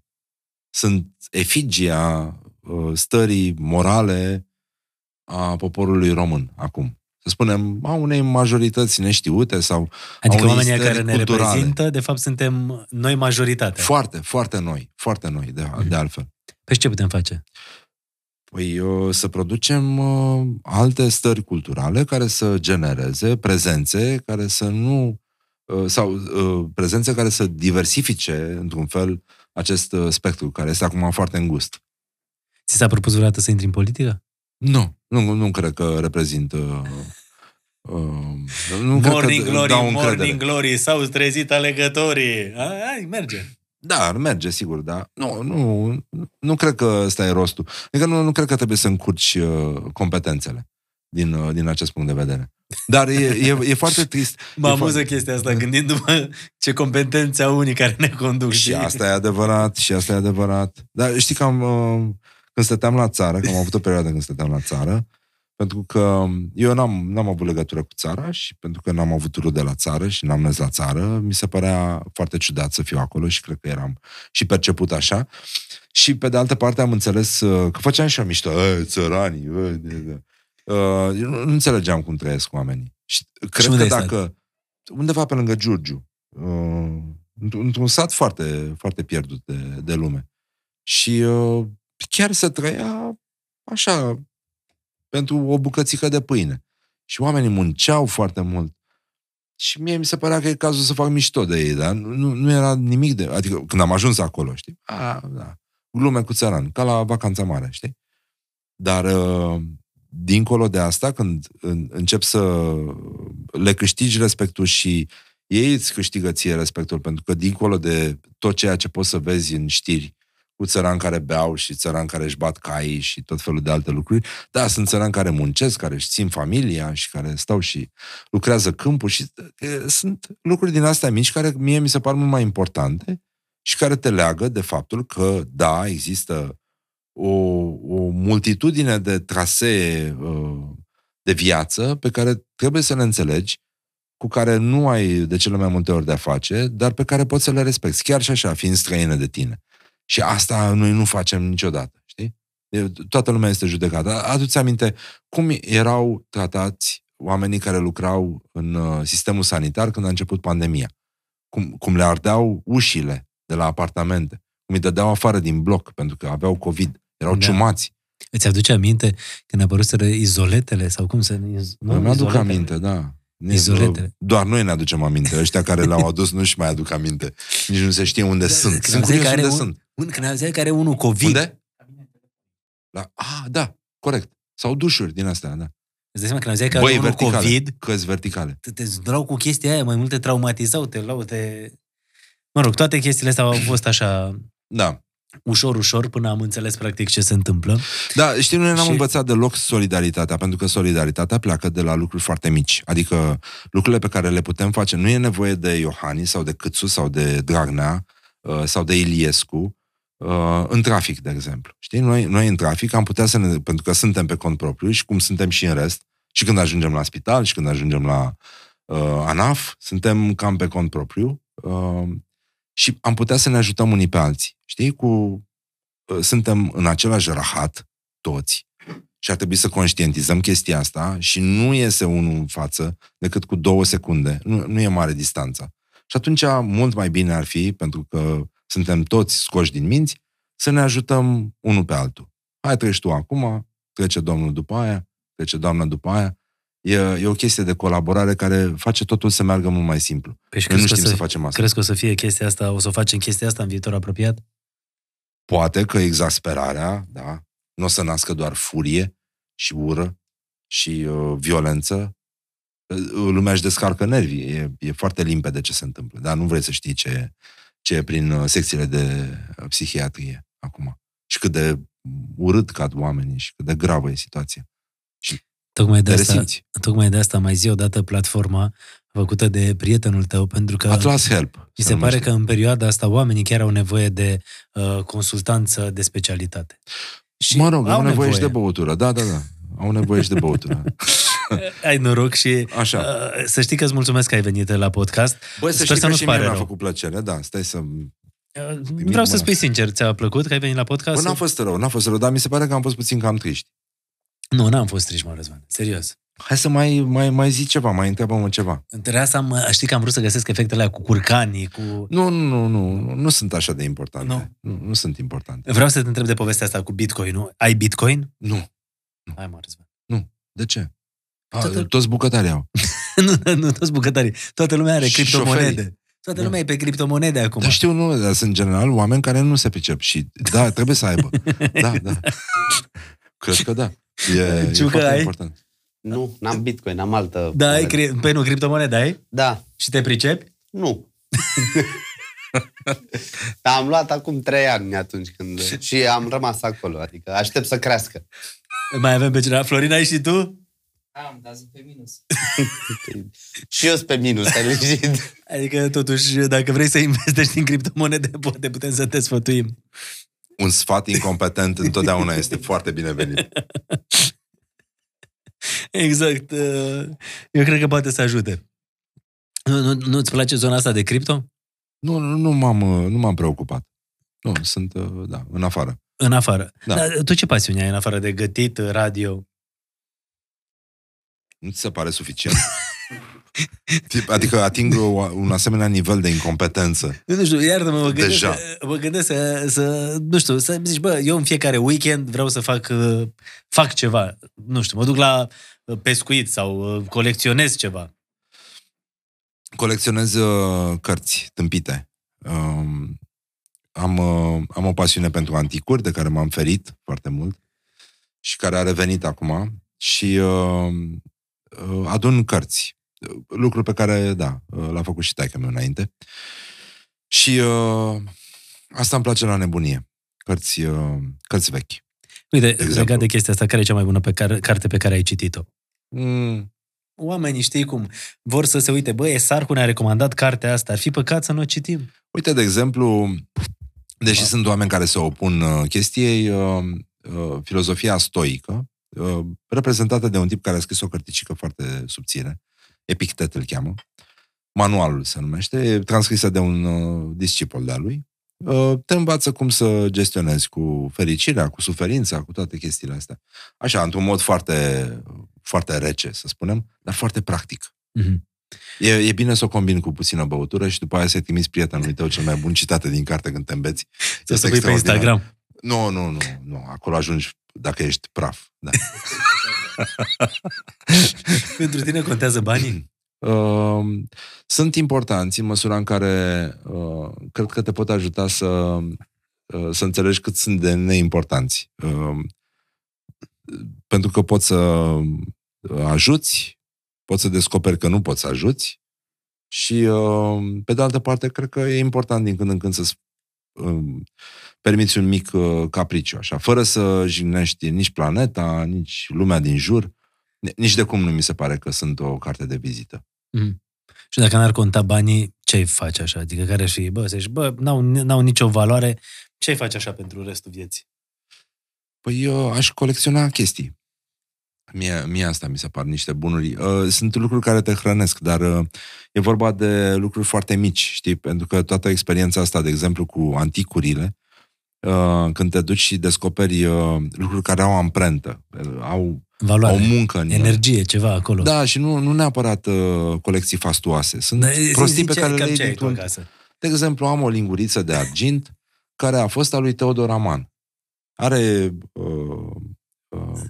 gravat frumos inițialele. Da, inițialele lui. E puțin strâmbă, că a avut o viață grea. E una singură, că aia atâta s-a putut, dar este lucrată la un atelier din Sighișoara. Și e foarte valoroasă într-un chip din ăsta, nu știu, nu neapărat material, știi? E o poveste acolo. Mai e un păhăruț care îți place. Sunt tot felul de lucruri pe care le integrezi în viața ta și, de fapt, asta mi se pare că extinde câmpul fericirii. Să ai lângă tine oameni lângă care să trăiești frumos, obiecte care să te hrănească, să te bucure, nu multe, puține. Și minimalismul ăsta practicat cu grijă, nu e cazul meu, că sunt expansiv și adun, târăsc în bizuină, borcane de zacuscă și lingurițe. Acum nu exagerez, dar zic așa. Cred că, da, te duce spre fericire. E chiar interesant să spui cum e la tine acasă. Suntem aici la podcastul acasă. Sunt multe cărți. Cum e la tine acasă? Sunt multe cărți. Să știi că avem și noi, ai văzut. Da, am văzut. Aveți chiar o carte mișto de patiserie, am văzut. Eu am pus ochii pe ea. Da? Nu știu unde ai văzut. E acolo. Ia, dă-o ciucă încoace. Bașur. Să vadă totuși... Da. Băi, haide să vadă oamenii totuși ce cărți avem aici, că nu suntem chiar așa fraieri. Pe asta am cumpărat-o când am vrut să arate bine în cadru. Da, asta e foarte smecher. Și a venit de curând în România, a ținut un curs de patiserie. Este că avem o carte care e... Înseamnă ceva să ai cartea asta, este? O ai, cartea? Dă-ne voie să ți-o facem cadou. Mulțumesc, mă bucur. E din partea noastră. Mulțumesc foarte mult. Uite, are un croissant perfect pe ea. Exact. În asta secțiune. Este, da, așa trebuie să arate. Exact. Eu mai vreau să-mi fac o felie de zacuscă. Și știi ce? Vreau să te întreb. Deci cum e la tine acasă? Ai zis multe cărți? Da, e foarte aglomerat. Am învățat asta de acasă, de la mine. Și acasă la mine era foarte aglomerat, pentru că erau foarte multe cărți. Când era soția? Nu. Acasă la mine când eram copil. Nu am amintiri cu soția. Deloc? Nu, și acolo erau multe cărți. Da. Da. Da, apropo, după chestia asta, tu mai vorbești cu ea? Da, mai vorbim. Nu, dimineața dedicații la radio? Nu, nici chiar așa. Nu. Nici chiar așa. Știi? Ți-aduce aminte când erai mic ce vrei să te faci? Pompier, cred. Băi, nu cred. Și am vrut să mă fac pompier. Toți băieții vreau să facă pompier. Și polițist. Milițian. Ai vrut, nu? Nu. Da. Doar pompier? Pompier și actor, da, ca tata. Și până la urmă ai ajuns așa... Un fel de... Actor. Da. Al radioului. Poate, dar nu insist pe partea asta. E foarte pe bune ce se întâmplă. Unde te vezi peste 10 ani? Jur că mi-e poftă de zacusca asta, care este senzațională. Lângă un cazan. Ce? Lângă un cazan, învârtind în el. Bă, știți cum e? Jur. Deci fabuloasă. Vezi, asta înseamnă să fii cu adevărat... Cunoscător. Știi, e ca la piață, că de fapt... Dar nu știu din ce magazin ai luat tu, că ai zis că să găsești magazin. Nu e din magazin. Aia e pe filieră directă. Uh-huh. E contrabanda cu zacusca. Nu știu, mi se pare... E important când... Deci, e important să mergi la piață. Asta m-a învățat tata, de exemplu. Pentru că la noi, în familie, nu se putea trăi fără brânză și trebuia să mergi să guști brânza. Eu mă duc să cumpăr brânză și văd oameni care vin și-și cumpără brânză și nu o gustă. Este inadmisibil. Este strigător la cer. Da. Îți dă așa o bucățică, spune o scobitoare? Vă rugăm. Ei, te dezinfectezi. Cuțit. Pe vârf de cuțit, da. Corect. Fiind brăilan, trebuie să ai ceva la tine. O brișcă. Unde te vezi peste 10 ani?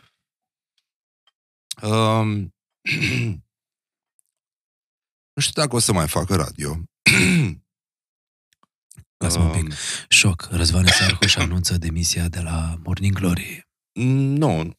Bucurați-vă de el cât mai puteți. Mie radio... Băi, e posibil. Știi că eu am venit pe valul ăsta în care lumea zicea că sunt bătrân și terminat. Că așa se spune. Asta e generația veche, știi? Că te încurajează mult. Noi știm să ne dăm la joale foarte tare. Aia, da, acolo, e prost, nu mai știe. Aia, ce să... Radio mi se pare o relație de terapie cu tine, în primul rând. Chiar te ajută și... Eu probabil supraviețuiesc, deși mă chinui să fac radio, să mă trezesc la 5 și să fiu zâmbitor și, da, noroc am o echipă. Dar, pe de altă parte, cred că oamenii au nevoie de voce, au nevoie de alți oameni care să le arate unde e brânza bună și unde e zacusca bună și aici extrapolăm și care sunt lucrurile bune. Da, mă văd vorbind, probabil. Dar nu la radio. Poate și la radio. Nu mi se pare că e o... Dacă rămâi în viață în timpul vieții, poți să lucrezi la radio cât vrei tu. Dar sunt oameni care sunt în viață, nu mai sunt în viață, dar sunt la radio în ziua de azi? Da, cu siguranță și la televiziune. Am înțeles. Da. Exemplu, un om din industria asta cu care nu poți să te saluți pe stradă când te întâlnești? Hai, fi sincer. Nu, n-am din astea. Nu mi se pare că e cazul să... Cu Dobrovolski? Hai să vorbim de lucruri serioase. Nu fac terapie singur. Da, chiar că Mihai a făcut psihologie, a terminat psihologie, nu? Ajutătoarea de psihologie, dar nu o glumesc. Așa. Nu cred că e cazul să... Nu există niciun din industrie? Mie îmi place foarte mult să cred că, la un moment dat, așa cum nu există obraz la bucătarilor, va exista obraz la oamenilor de radio sau la oamenilor de televiziune. Care îți place mult de tot? Păi, mie îmi place foarte mult de Mircea Vintilă. Îmi place George foarte mult. George acum e la noi, nu, Ciucă? Are cea mai mișto voce. O voce fabuloasă. Și tu ai fost coleg cu fratele lui, cu Marius, da. Cu Marius Vintilă la Guerrilla. Marius nu mai face radio. Și el voce senzațională. Minunată chiar. Și îmi plăcea foarte tare de Vlad Craioveanu, nu mai știu ce face acum. E la Digi. Un om foarte bun de radio. Da, știi, astea sunt... Vlad Craioveanu, e la Digi FM. Sunt trasee diferite. Nu mai sunteți voi, e la Digi FM. Da. E la Digi FM. La un moment dat ați fost colegi la Guerrilla, nu? Sau nu v-ați intersectat atunci? Ba nu, eu l-am adus de la Pro FM. Da. Îl dăduseră afară, de fapt. Am făcut mișto de una de la marketing, sau nu știu. A fost... Bun, Vlad. Neplăcut. Da, foarte bun. Foarte bun. Foarte bun. Mhm. Da. Cam așa. Bun. Cam așa vezi tu industria și nu există oameni cu care n-ai relaționa. Nu, dincolo de glumele proaste, mie mi se pare că trebuie să existe acest tip de... acest tip de respect pe care îl avem unii pentru alții, odată că, da, de exemplu, eu nu fac glume cu Morar și Buzdugan, de exemplu, că toată lumea îi atacă. Mie mi se pare că fiecare își face treaba cum poate și mi se pare că trebuie să existe genul ăsta de respect. Odată că ne trezim ca animalele dimineața.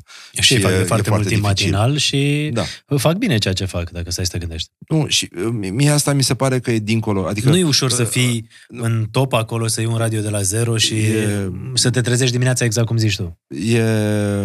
E dincolo de concurență aici. E vorba de o chestie personală a fiecăruia, legată de felul în care evoluează și se dezvoltă în acest mediu, pentru că mie radio mi se pare o școală de subdezvoltare personală, cum îmi place mie să-i spun, și da, te ajută să devii mai bun.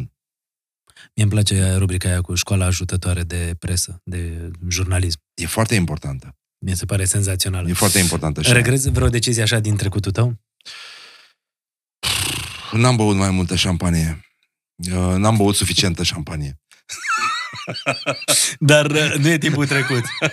Nu, am lucrat activ la chestia asta. Eu aș vrea să încheiem podcastul ăsta spunând așa: Morning Glory, Morning Glory, să ne dea share ascultătorii. Să ne dea, da. Și Morning Glory, Morning Glory, să ne dea like susținătorii. Să ne dea like toată lumea, da. Și oricum să nu uităm că orice am face, ne zâmbesc instalatorii. Știi că mergeam la un moment dat cu fiul meu la școală și era, stai că mai era așa, Morning Glory, Morning Glory, miroase schiorii, nu? Miros schiorii, cum era? Ce urât miros schiorii, da. Ce urât miros schiorii. Pentru asta am primit reclamație la CNA, când a început emisiunea. Mi se pare firesc. Așa a fost. Mai era cu cartofiorii. Da. Așa, da. Nu? Și am primit mai nou, pentru că emisiunea are o priză teribilă la lipicioși, cum le spun eu, la copii ăștia mici. I-au zis că sunt lipicioși până la 8 ani, după care am uitat cum au zis că sunt. Copiii au făcut asta. Și ei ne trimit rime. Și Morning Glory, Morning Glory. Foarte important, da. Cu facem pipi în casa scării. Știi, sunt de ale copilăriei noastre. Da, sunt lucruri din astea foarte importante care se păstrează, da, se duc mai departe. Te plătesc bine la Morning Glory acolo la Rock FM? Prost, mult mai prost decât pe Esca.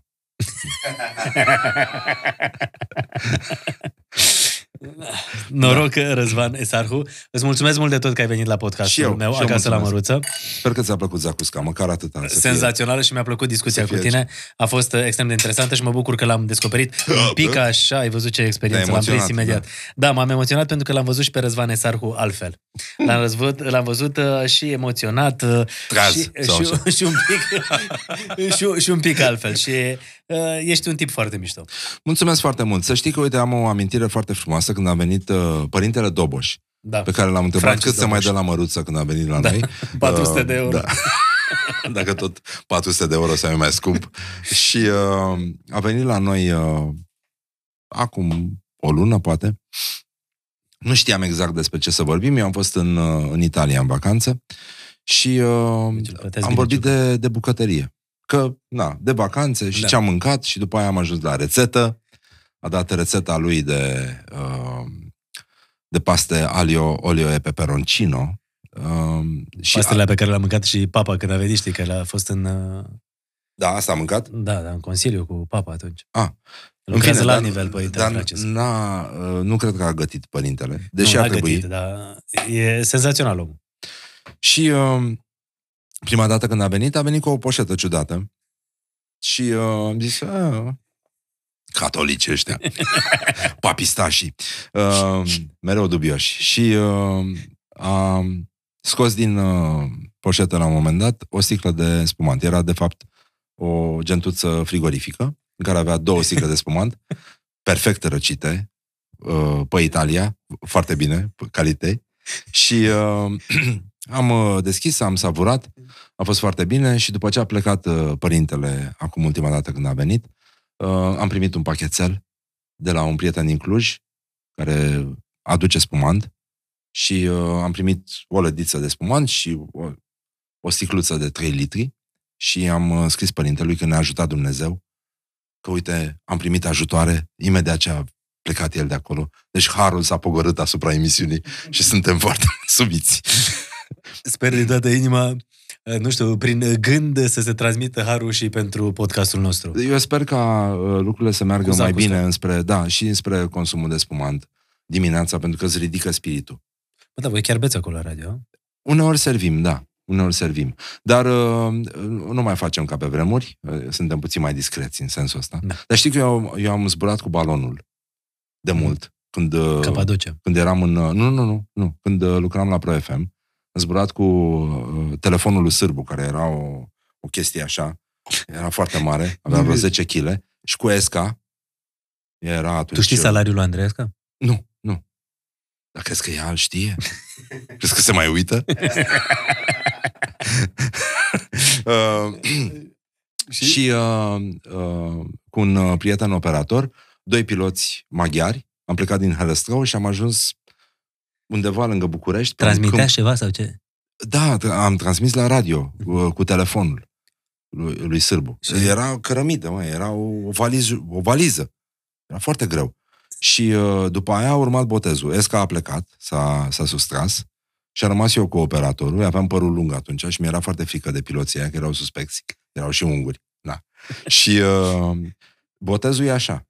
Atunci am descoperit de unde vine, de fapt, această genă care mă face să caut bule fine. E băutura oficială a piloților. Șampania. Nu știu dacă... Nu. Așa și, teoretic, mă rog, acum în toată lumea asta, în locurile în care zbor cu balonul, de exemplu Capadocia sau în alte locuri, primește onorific titlul de conte. Pentru că primii care au zburat cu balonul au fost frații Mongolfie, care au fost nobilați și au primit onorific în stăpânire teritoriul pe care l-au survolat cu balonul deasupra Parisului. Și de atunci fiecare om care zboară cu balonul este, primește o diplomă de conte.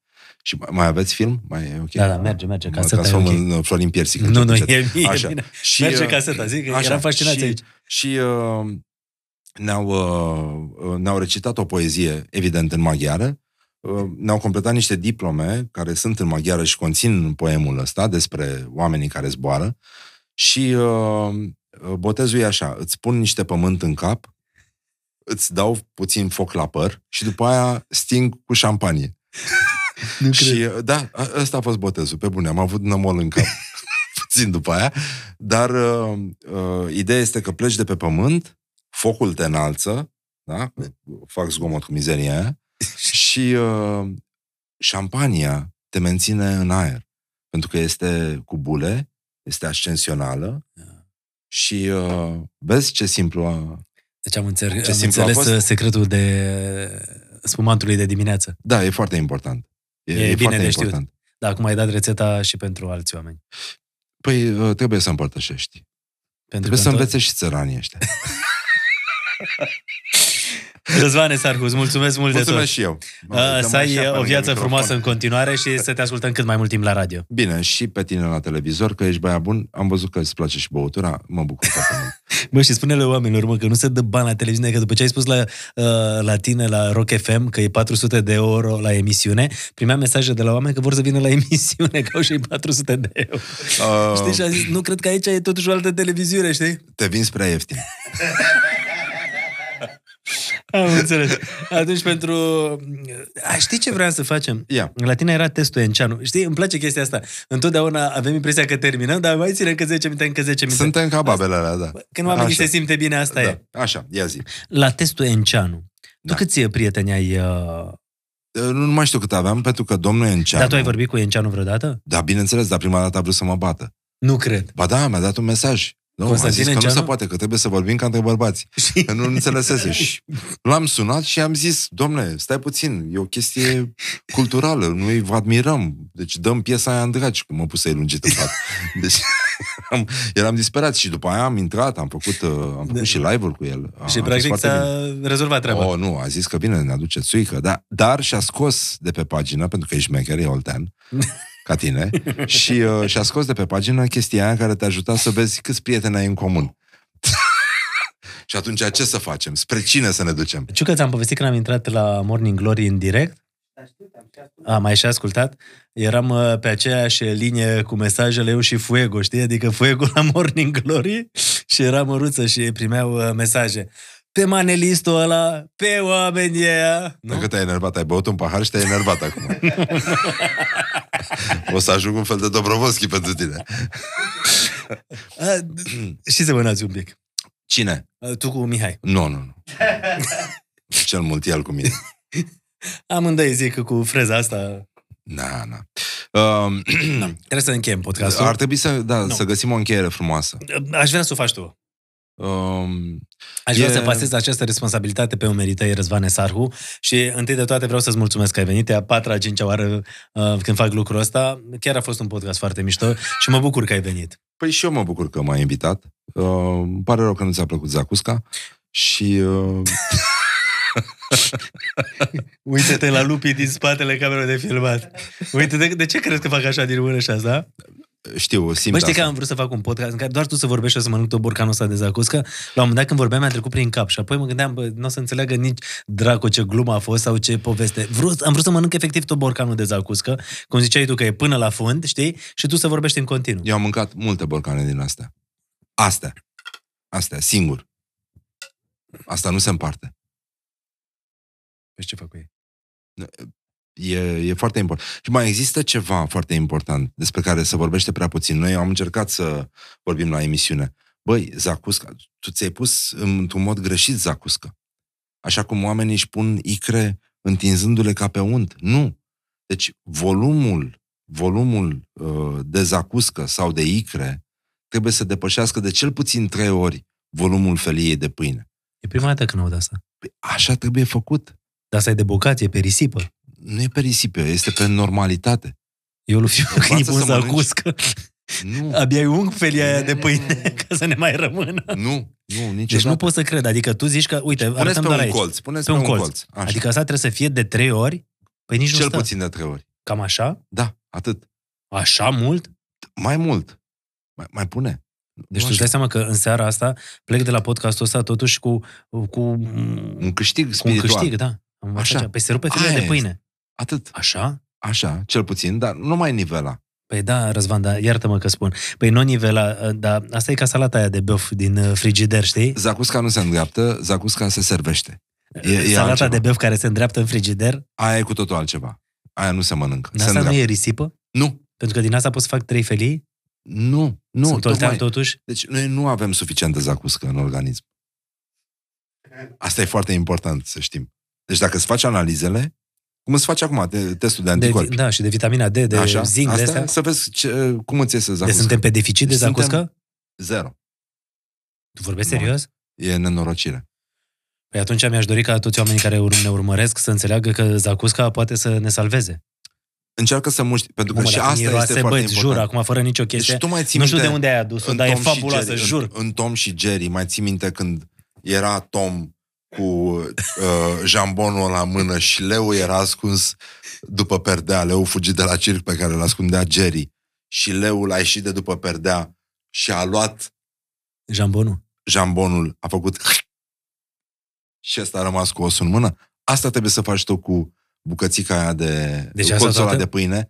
Totul odată, tu ești Leul fugit de la circ salvat de Jerry. Tom îți ține felia de pâine. Bă, dar nu pot să cred, mi se pare că e risipa asta. Nu este risipă. Am avut un podcast cu Adi Hădean care ne-a învățat că nu știm să mâncăm, că facem risipă, că imaginați că din asta mă gândesc că aș face 2-3 felii. Uite-te aici. Uite-te, Leu, hai Florine, hai. Chiar sunt Leu. Ia fii atent. Să facem o demonstrație? Ia, demonstrație. Omul chiar e Leu. Nu. 23, omul chiar e Leu. 23 iulie, uite-te la el. Perfect.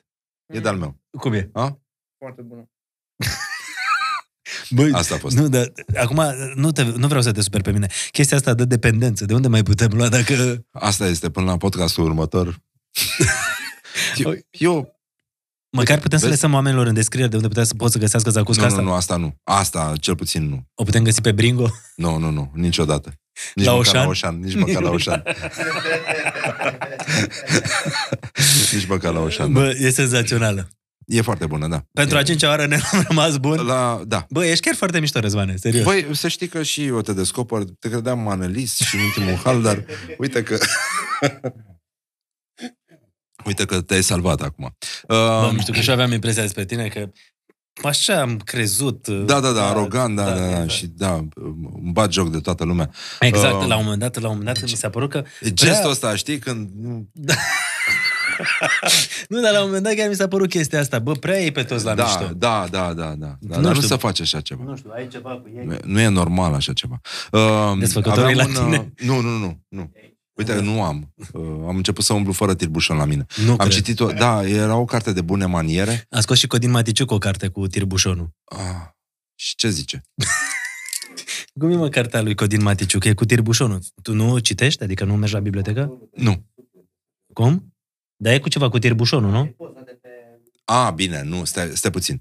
Deci în cărțile vechi de bune maniere, de prin anii 50, scria că un gentleman trebuie să aibă întotdeauna asupra lui un tirbușan. Și? Ca să poată să deschidă o sticlă la nevoie. E foarte important. Așa era Codin Maticiuc, deschizătorul de suflete și era un tirbușon.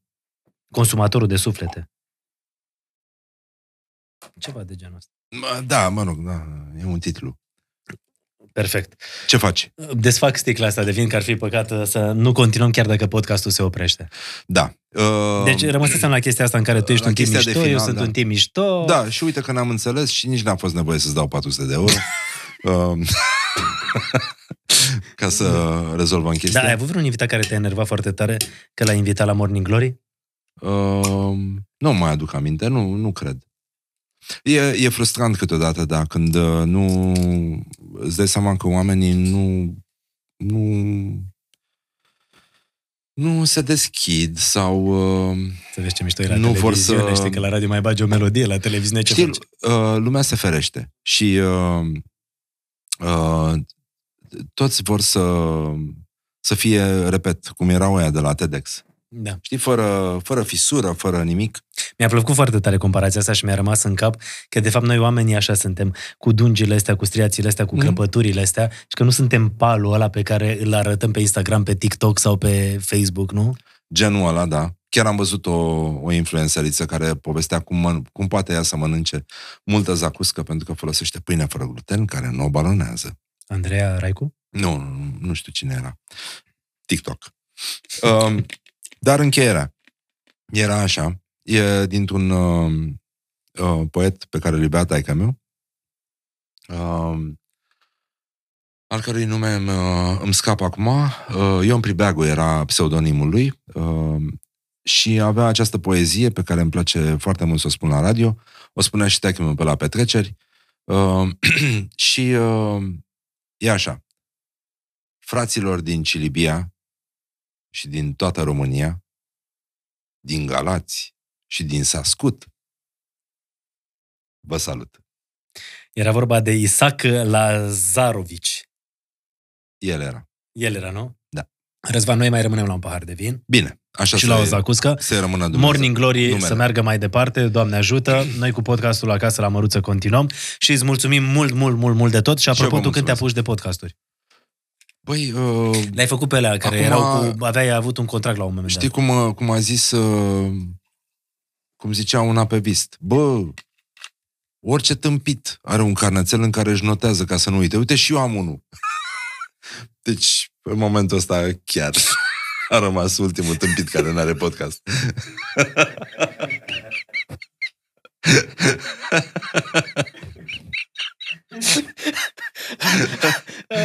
Îți mulțumesc mult de tot. Și noi îți mulțumim. Răzvane Sarcu, mulțumim mult de tot. Că în momentul ăsta m-am dedublat, îți dai seama de la... Adică vorbesc mult mai respectuos cu mine după ce beau.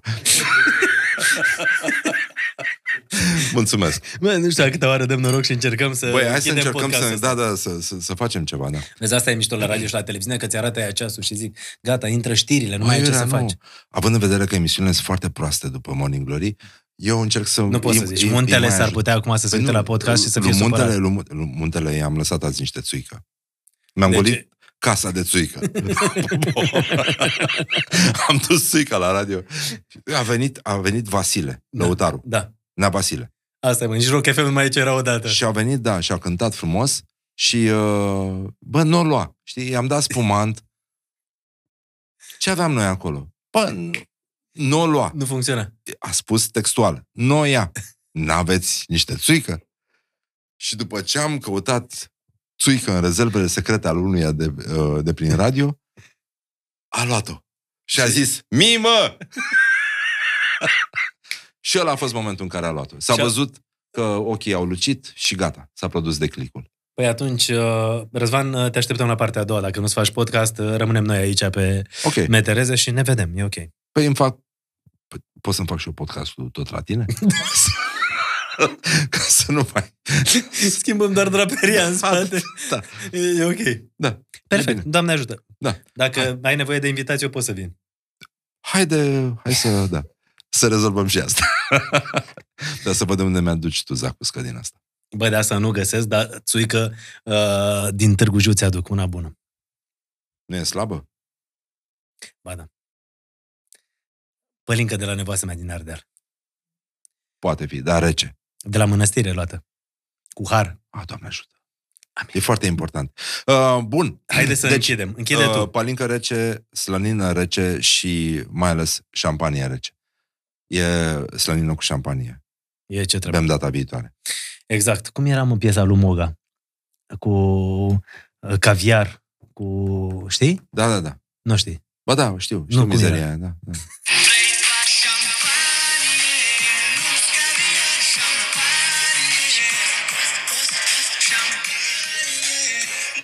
Atât am avut de zis. Să-ți arăt cum facem noi la Morning Glory. Dacă tot ne lăudăm așa. Nu, asta mi-a venit așa pe moment, adică a fost pe spontaneitate.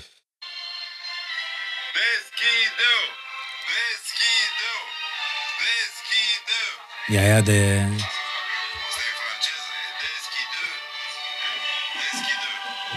Vezi că suntem pe ce se deschide, da. E muzica din... Tu știi franceză? Da. Bine? Da, oui. Asta a fost.